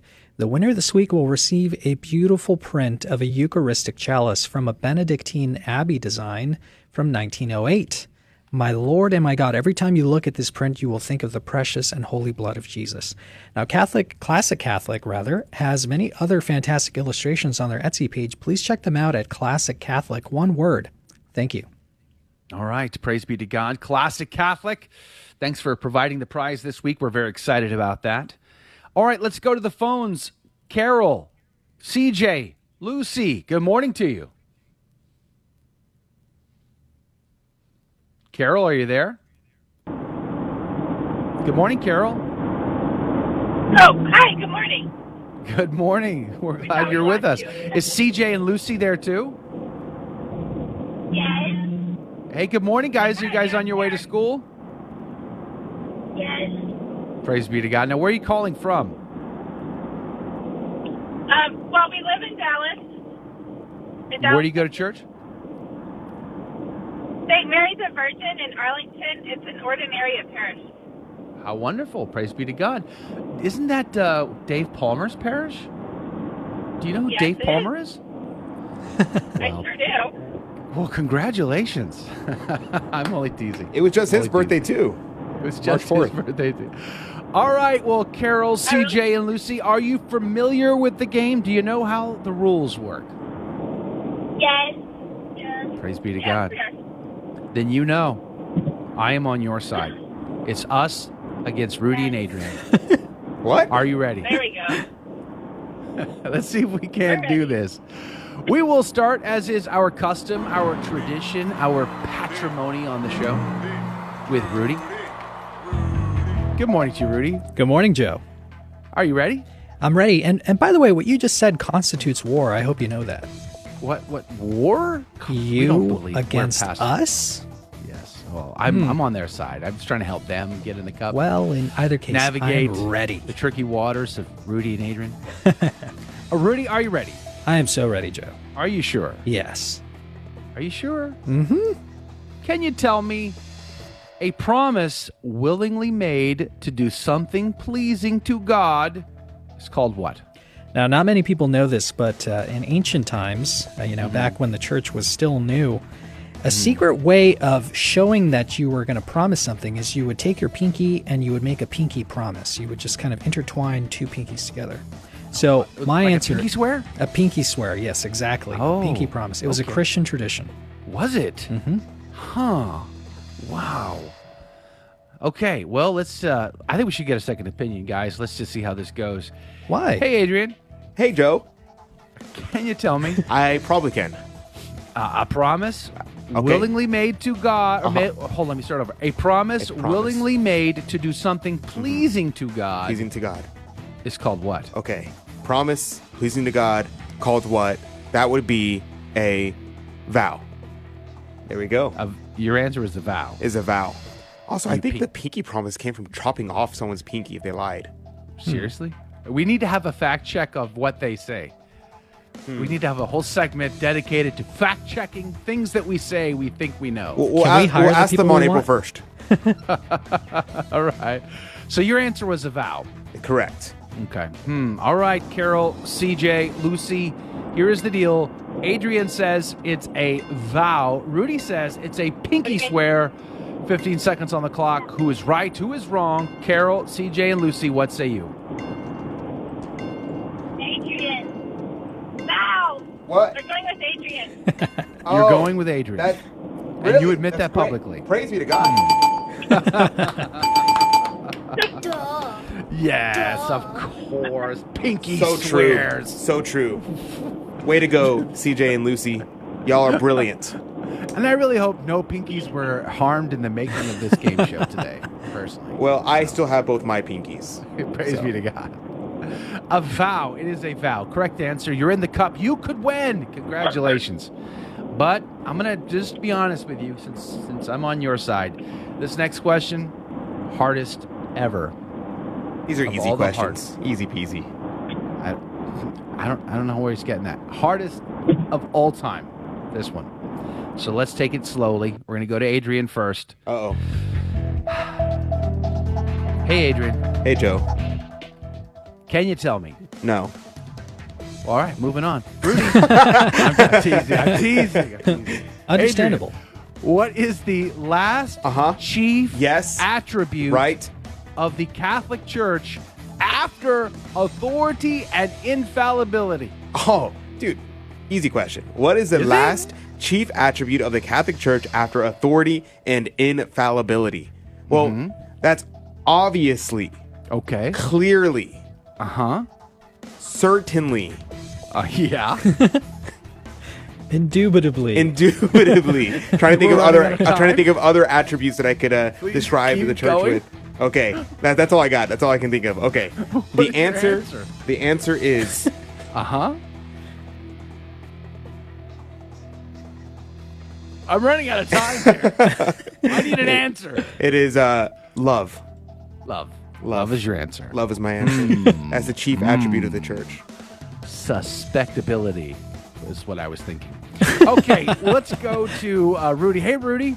Can you Joe. tell me what is the last chief attribute of the Catholic Church after authority and infallibility comes what?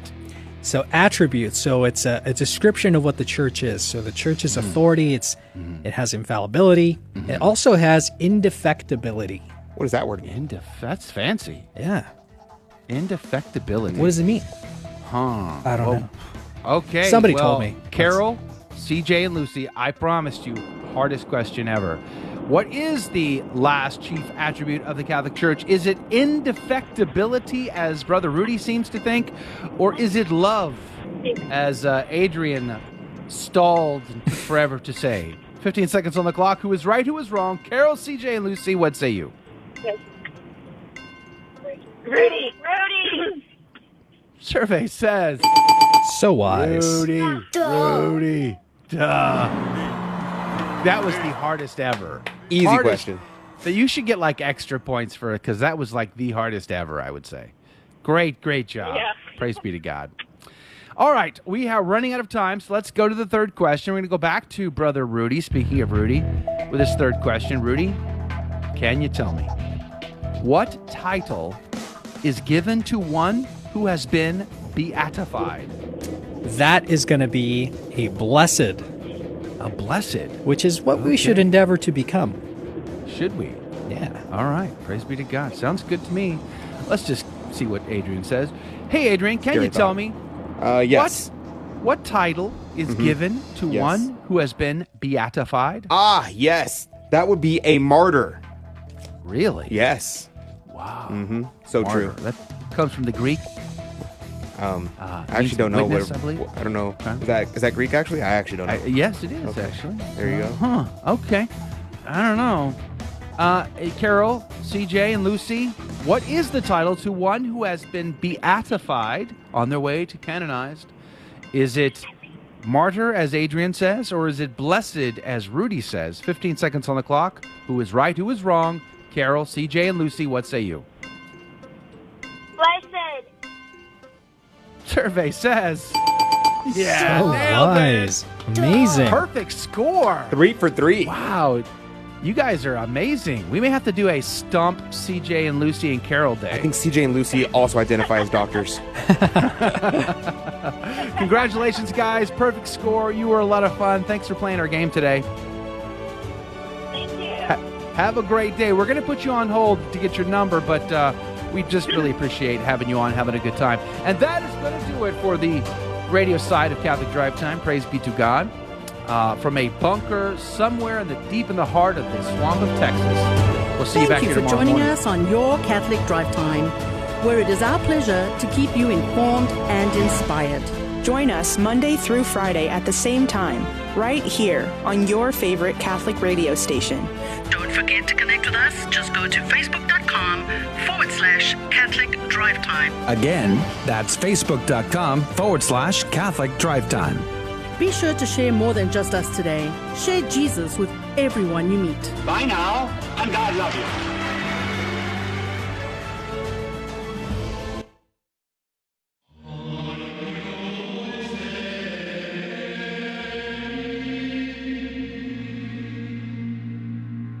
The Guadalupe Radio Network now brings you the Holy Sacrifice of the Mass from the chapel at Our Lady of Corpus Christi in Corpus Christi, Texas.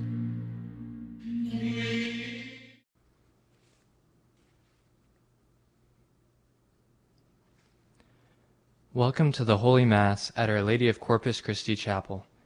Today we celebrate the commemoration of the Saints Felicity and Perpetua. The intention for today's Mass is for all of our online viewers and for those joining us through Guadalupe Radio. All glory, laud, and honor to thee, Redeemer King, to whom the lips of children made sweet hosannas ring. Thou art the King of Israel, thou David's royal son, who in the Lord's name comest, the King and Blessed One. In the name of the Father, and of the Son, and of the Holy Spirit. Amen. The Lord be with you. And with your spirit. My brothers and sisters, let us acknowledge our sins and so prepare ourselves to celebrate the sacred mysteries. I confess to, Almighty God and to you, my brothers and sisters, that I have greatly sinned in my thoughts and in my words, in what I have done, in what I have failed to do, through my fault, through my fault, through my most grievous fault. Therefore I ask Blessed Mary, ever Virgin, all the angels and saints, and you, my brothers and sisters, to pray for me to the Lord our God. May Almighty God have mercy on us, forgive us our sins, bring us to everlasting life. Amen. Kyrie eleison. Kyrie eleison. Christe eleison. Christe eleison. Kyrie eleison. Kyrie eleison. Let us pray. Convert us, O God our Savior, and instruct our minds by heavenly teaching, that we may benefit from the works of Lent. Through our Lord Jesus Christ, your Son, who lives and reigns with you in the unity of the Holy Spirit, God forever and ever. Amen.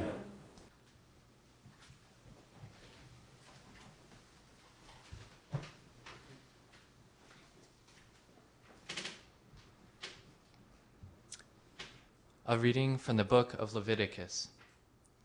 The Lord said to Moses, Speak to the whole assembly of the children of Israel, and tell them, Be holy, for I, the Lord your God, am holy. You shall not steal. You shall not lie or speak falsely to one another. You shall not swear falsely by my name, thus profaning the name of your God. I am the Lord. You shall not defraud or rob your neighbor. You shall not withhold overnight the wages of your day laborer. You shall not curse the deaf, or put a stumbling block in front of the blind, but you shall fear your God. I am the Lord. You shall not act dishonestly in rendering judgment. Show neither partiality to the weak, nor deference to the mighty, but judge your fellow men justly. You shall not go about spreading slander among your kin, nor shall you stand by idly when your neighbor's life is at stake. I am the Lord. You shall not bear hatred for your brother in your heart. Though you may have to reprove him, do not incur sin because of him. Take no revenge and cherish no grudge against your fellow countrymen. You shall love your neighbor as yourself. I am the Lord. The word of the Lord.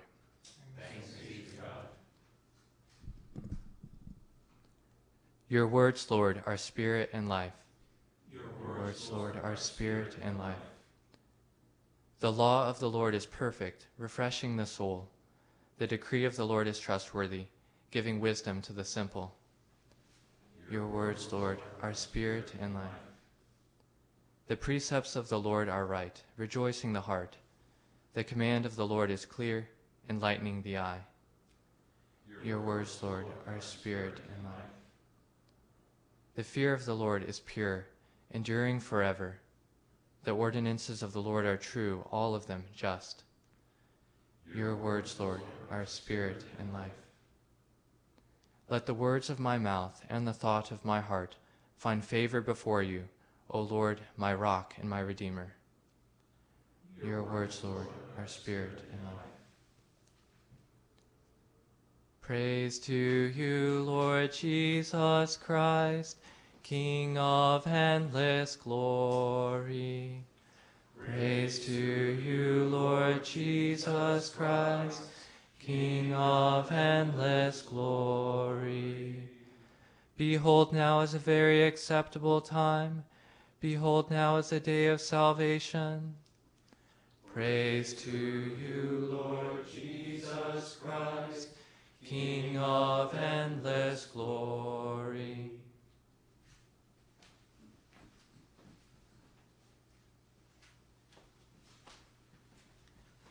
The Lord be with you. And with your spirit. A reading from the Holy Gospel according to Matthew. Glory to you, O Lord. Jesus said to his disciples, When the Son of Man comes in his glory and all the angels with him, he will sit enthroned upon his glorious throne, and all the nations will be assembled before him. And he will separate them one from another, as a shepherd separates the sheep from the goats. He will place the sheep on his right and the goats on his left. Then the king will say to those on his right, Come, you who are blessed by my Father, inherit the kingdom prepared for you from the foundation of the world. For I was hungry, and you gave me food. I was thirsty, and you gave me drink. A stranger, and you welcomed me. Naked, and you clothed me. Ill, and you cared for me. In prison, and you visited me. Then the righteous will answer him and say, Lord, when did we see you hungry and feed you, or thirsty and give you drink? When did we see you a stranger and welcome you, or naked and clothe you? When did we see you ill or in prison and visit you? And the king will say to them in reply, Amen, I say to you, whatever you did for one of these least brothers of mine, you did for me. Then he will say to those on his left, Depart from me, you accursed into the eternal fire prepared for the devil and his angels. For I was hungry, and you gave me no food. I was thirsty, and you gave me no drink. A stranger, and you gave me no welcome. Naked, and you gave me no clothing. Ill and in prison, and you did not care for me. Then they will answer and say, Lord, when did we see you hungry, or thirsty, or a stranger, or naked, or ill, or in prison, and not minister to your needs? He will answer them, Amen, I say to you, what you did not do for one of these least ones, you did not do for me. And these will go off to eternal punishment, but the righteous to eternal life. The Gospel of the Lord. Praise, Praise to you, Lord Jesus Christ. At the very beginning of Lent, we were, were offered those three important instruments of prayer, fasting, and almsgiving I think it was St. John Chrysostom who reminded us that, you know, prayer without, or fasting without prayer is basically dieting. and prayer without fasting, you might say, would just be a babbling of words. But these, the, both of these need almsgiving or charity in order for the lifeblood of them to really flow. I guess we could say that perhaps prayer and fasting without almsgiving is, as St. James say, faith without works is dead. In fact, even St. Paul reminds us in the book of the Romans for the kingdom of God does not mean food and drink, but righteousness and peace and joy in the Holy Spirit. And he who thus serves Christ is acceptable to God and approved by men.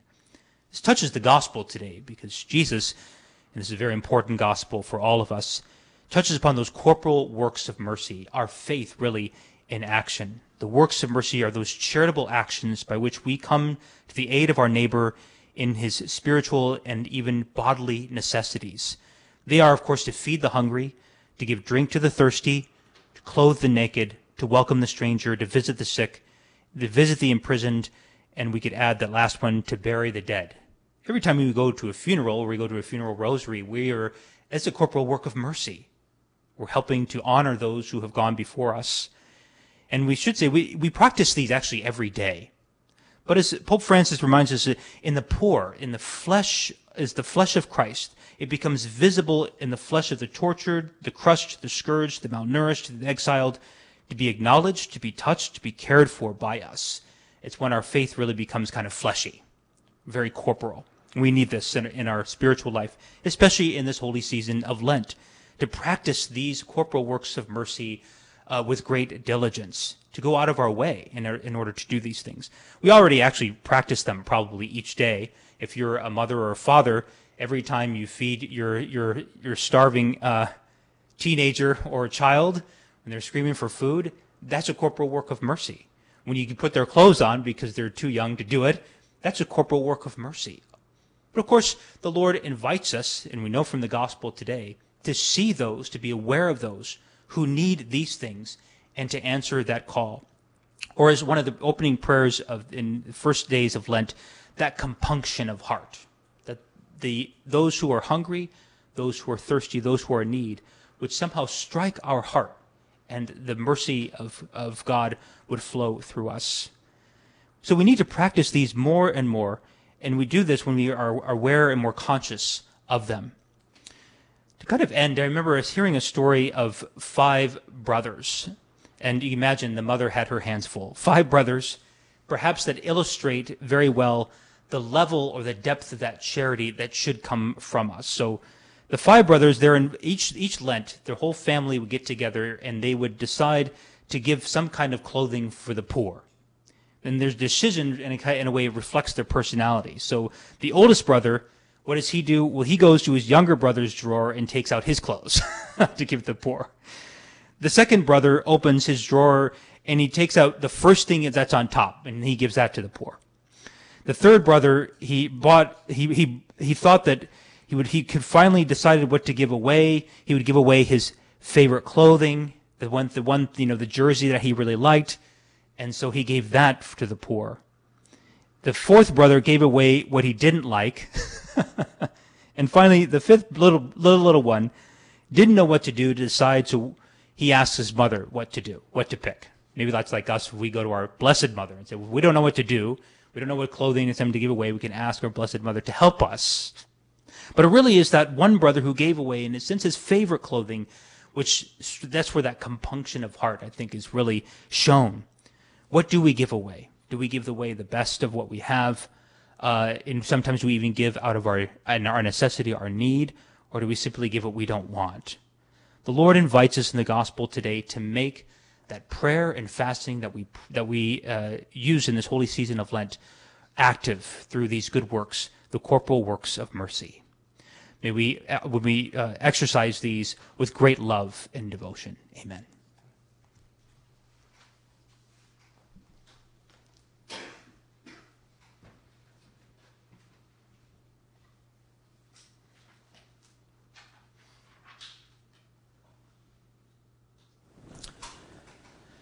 We should pour forth prayers at all times, dear brothers and sisters, but above all in these days of Lent, we ought to watch more intently with Christ and direct our petitions more fervently to God.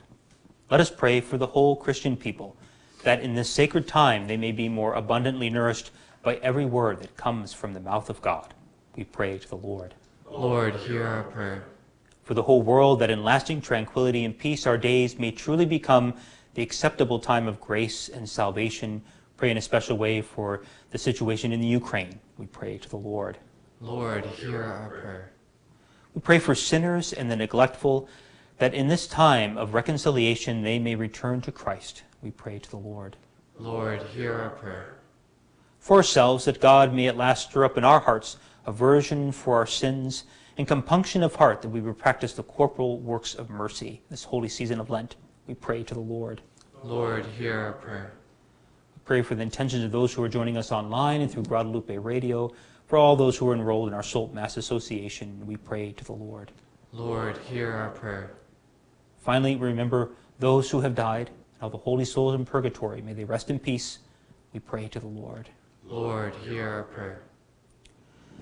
Grant, we pray, O Lord, that your people may turn to you with all their heart, so that whatever they dare to ask in fitting prayer, they may receive by your mercy through Christ our Lord. Amen.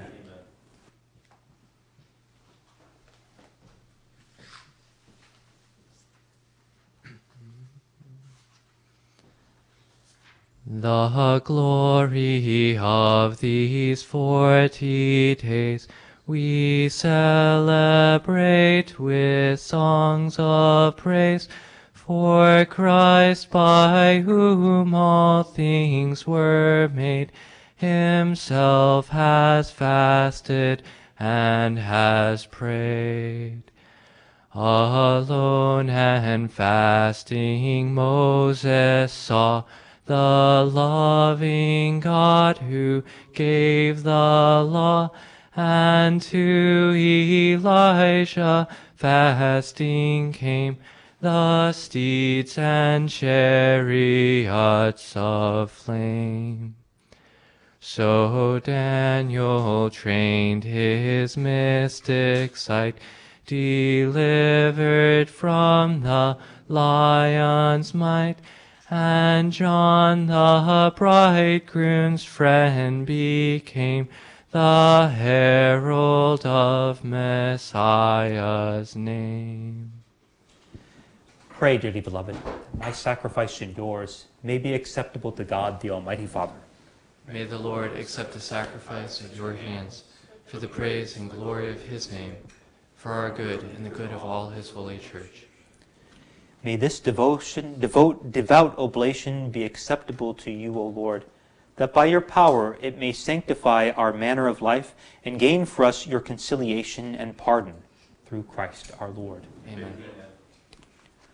The Lord be with you.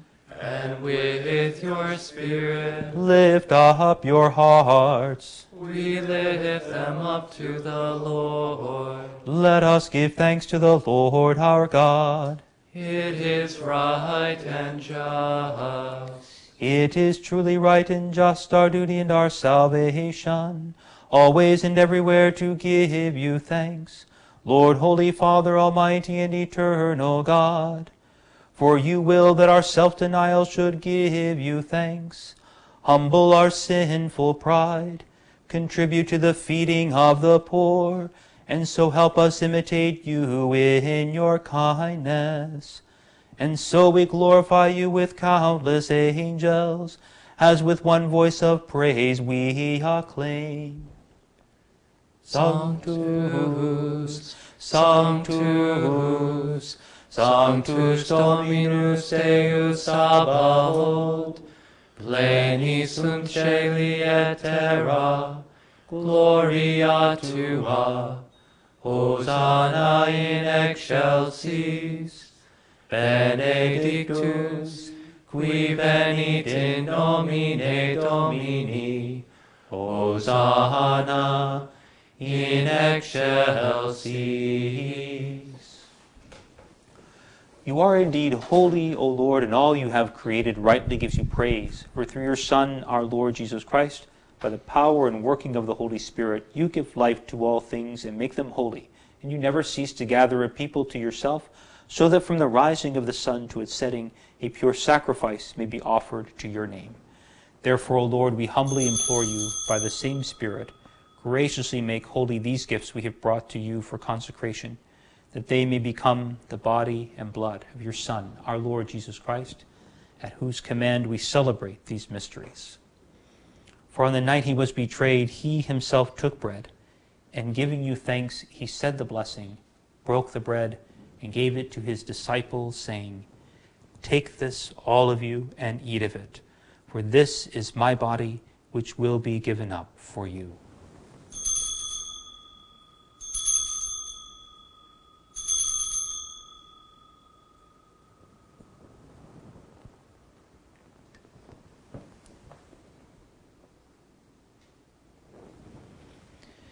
In a similar way, when supper was ended, he took the chalice, and giving you thanks, he said the blessing, and gave the chalice to his disciples, saying, Take this, all of you, and drink from it. For this is the chalice of my blood, the blood of the new and eternal covenant, which will be poured out for you and for many for the forgiveness of sins. Do this in memory of me.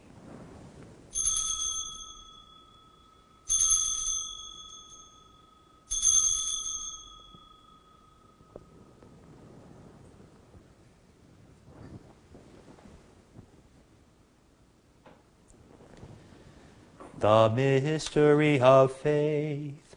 Save us, Savior of the world, for by your cross and resurrection you have set us free. Therefore, O Lord, as we celebrate the memorial of the saving passion of your Son, his wondrous resurrection and ascension into heaven, and as we look forward to his second coming, we offer you in thanksgiving this holy and living sacrifice. Look, we pray upon the oblation of your church and recognizing the sacrificial victim by whose death you will to reconcile us to yourself. Grant that we who are nourished by the body and blood of your Son and filled with his Holy Spirit may become one body, one spirit in Christ. May he make of us an eternal offering to you, so that we may obtain an inheritance with your elect, especially with the most blessed Virgin Mary, Mother of God, with blessed Joseph, her spouse, with her blessed apostles and glorious martyrs, with Saint Perpetua and Felicity, and with all the saints, on whose constant intercession in your presence we rely for unfailing help. May this sacrifice of our reconciliation, we pray, O Lord, advance the peace and salvation of all the world. Be pleased to confirm in faith and charity your pilgrim church on earth, with your servant Francis our Pope and Michael our Bishop, the order of bishops, all the clergy, and the entire people you have gained for your own. Listen graciously to the prayers of this family, whom you have summoned before you, in your compassion, O merciful Father, gather to yourself all your children scattered throughout the world. To our departed brothers and sisters, and to all who are pleasing to you at their passing from this life, give kind admittance to your kingdom. There we hope to enjoy forever the fullness of your glory through Christ our Lord, through whom you bestow on the world all that is good. Through him and with him and in him, O God Almighty Father, in the unity of the Holy Spirit. All glory and honor is yours forever and ever. Amen. At the Saviour's command, informed by divine teaching, we dare to say, Our Father, who art in heaven, hallowed be thy name. Thy kingdom come, thy will be done, on earth as it is in heaven. Give us this day our daily bread, and forgive us our trespasses, as we forgive those who trespass against us. And lead us not into temptation, but deliver us from evil. Deliver us, Lord, we pray, from every evil. Graciously grant peace in our days, that by the help of your mercy we may be always free from sin and safe from all distress, as we await the blessed hope and the coming of our Savior Jesus Christ. For the kingdom, the power, and the glory are yours, now and forever. Lord Jesus Christ, who said to your apostles, Peace I leave you, my peace I give you. Look not on our sins, but on the faith of your church, and graciously grant her peace and unity in accordance with your will, who live and reign forever and ever. Amen. The peace of the Lord be with you always. And with your spirit. Let us offer each other the sign of peace. Agnus Dei, qui tollis peccata mundi, miserere nobis. Agnus Dei, qui tollis peccata mundi, miserere nobis. Agnus Dei, qui tollis peccata mundi, dona nobis pacem.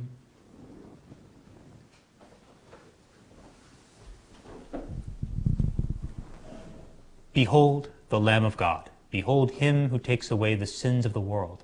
Blessed are those called to the supper of the Lamb. Lord, I am not worthy that you should enter under my roof, but only say the word, and my soul shall be healed.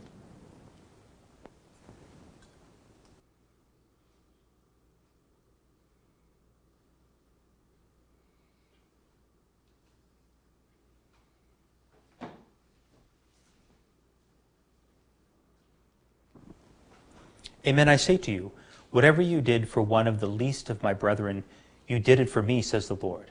Come, you blessed of my Father, receive the kingdom prepared for you from the foundation of the world.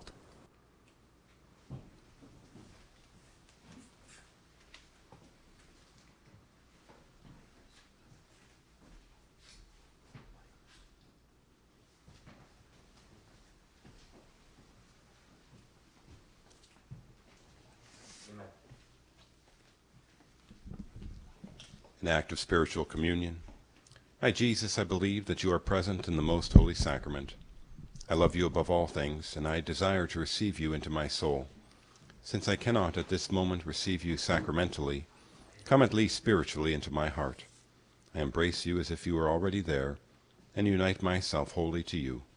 Never permit me to be separated from you.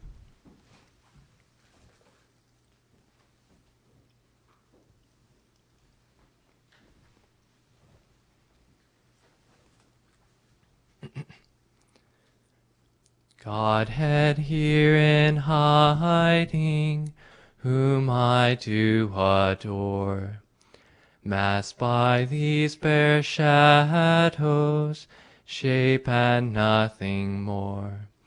See, Lord, at thy service, Low lies here a heart, lost, all lost in wonder at the God thou art. Seeing, touching, tasting, are in thee deceived.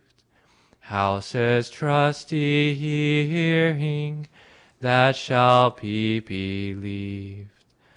What God's Son has told me, take for truth I do.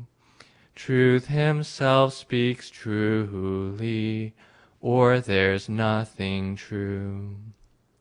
On the cross thy Godhead made no sign to men.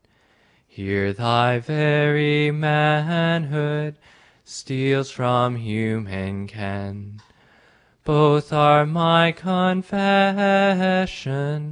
both are my belief and I pray the prayer of, of the dying thief. Let us pray.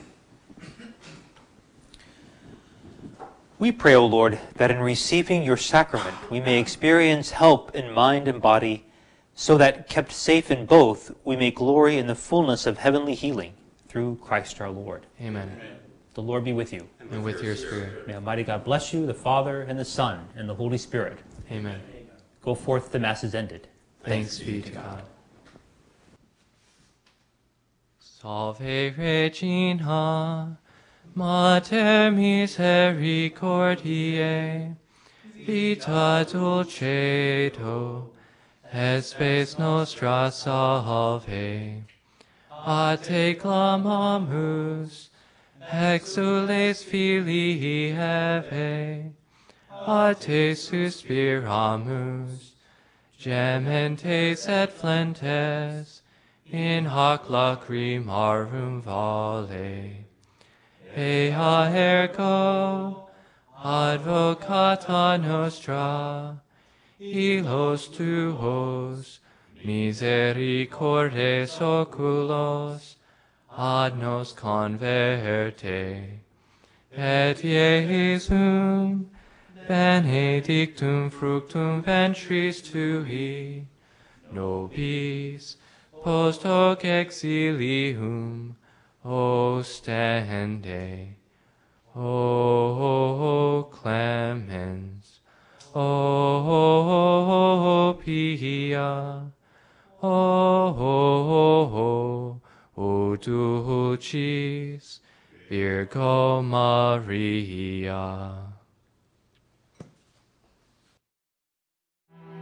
Prayer of Deliverance. Almighty God and Father, we beg Thee, through the intercession and help of the archangels Saint Michael, Raphael, and Gabriel, for the deliverance of our brothers and sisters who are enslaved by the evil one, from anxiety, sadness, and obsessions, We implore Thee, deliver us, O Lord. From hatred, fornication, and envy, We implore Thee, deliver us, O Lord. from thoughts of jealousy, rage, and death, We implore Thee, deliver us, O Lord. From every thought of suicide and abortion, We implore Thee, deliver us, O Lord. from every form of sinful sexuality, We implore Thee, deliver us, O Lord. from every division in our family and every harmful friendship, We implore Thee, deliver us, O Lord. from every sort of spell, malefice, witchcraft, and every form of the occult. We implore Thee, deliver us, O Lord. Thou who said, Peace I leave with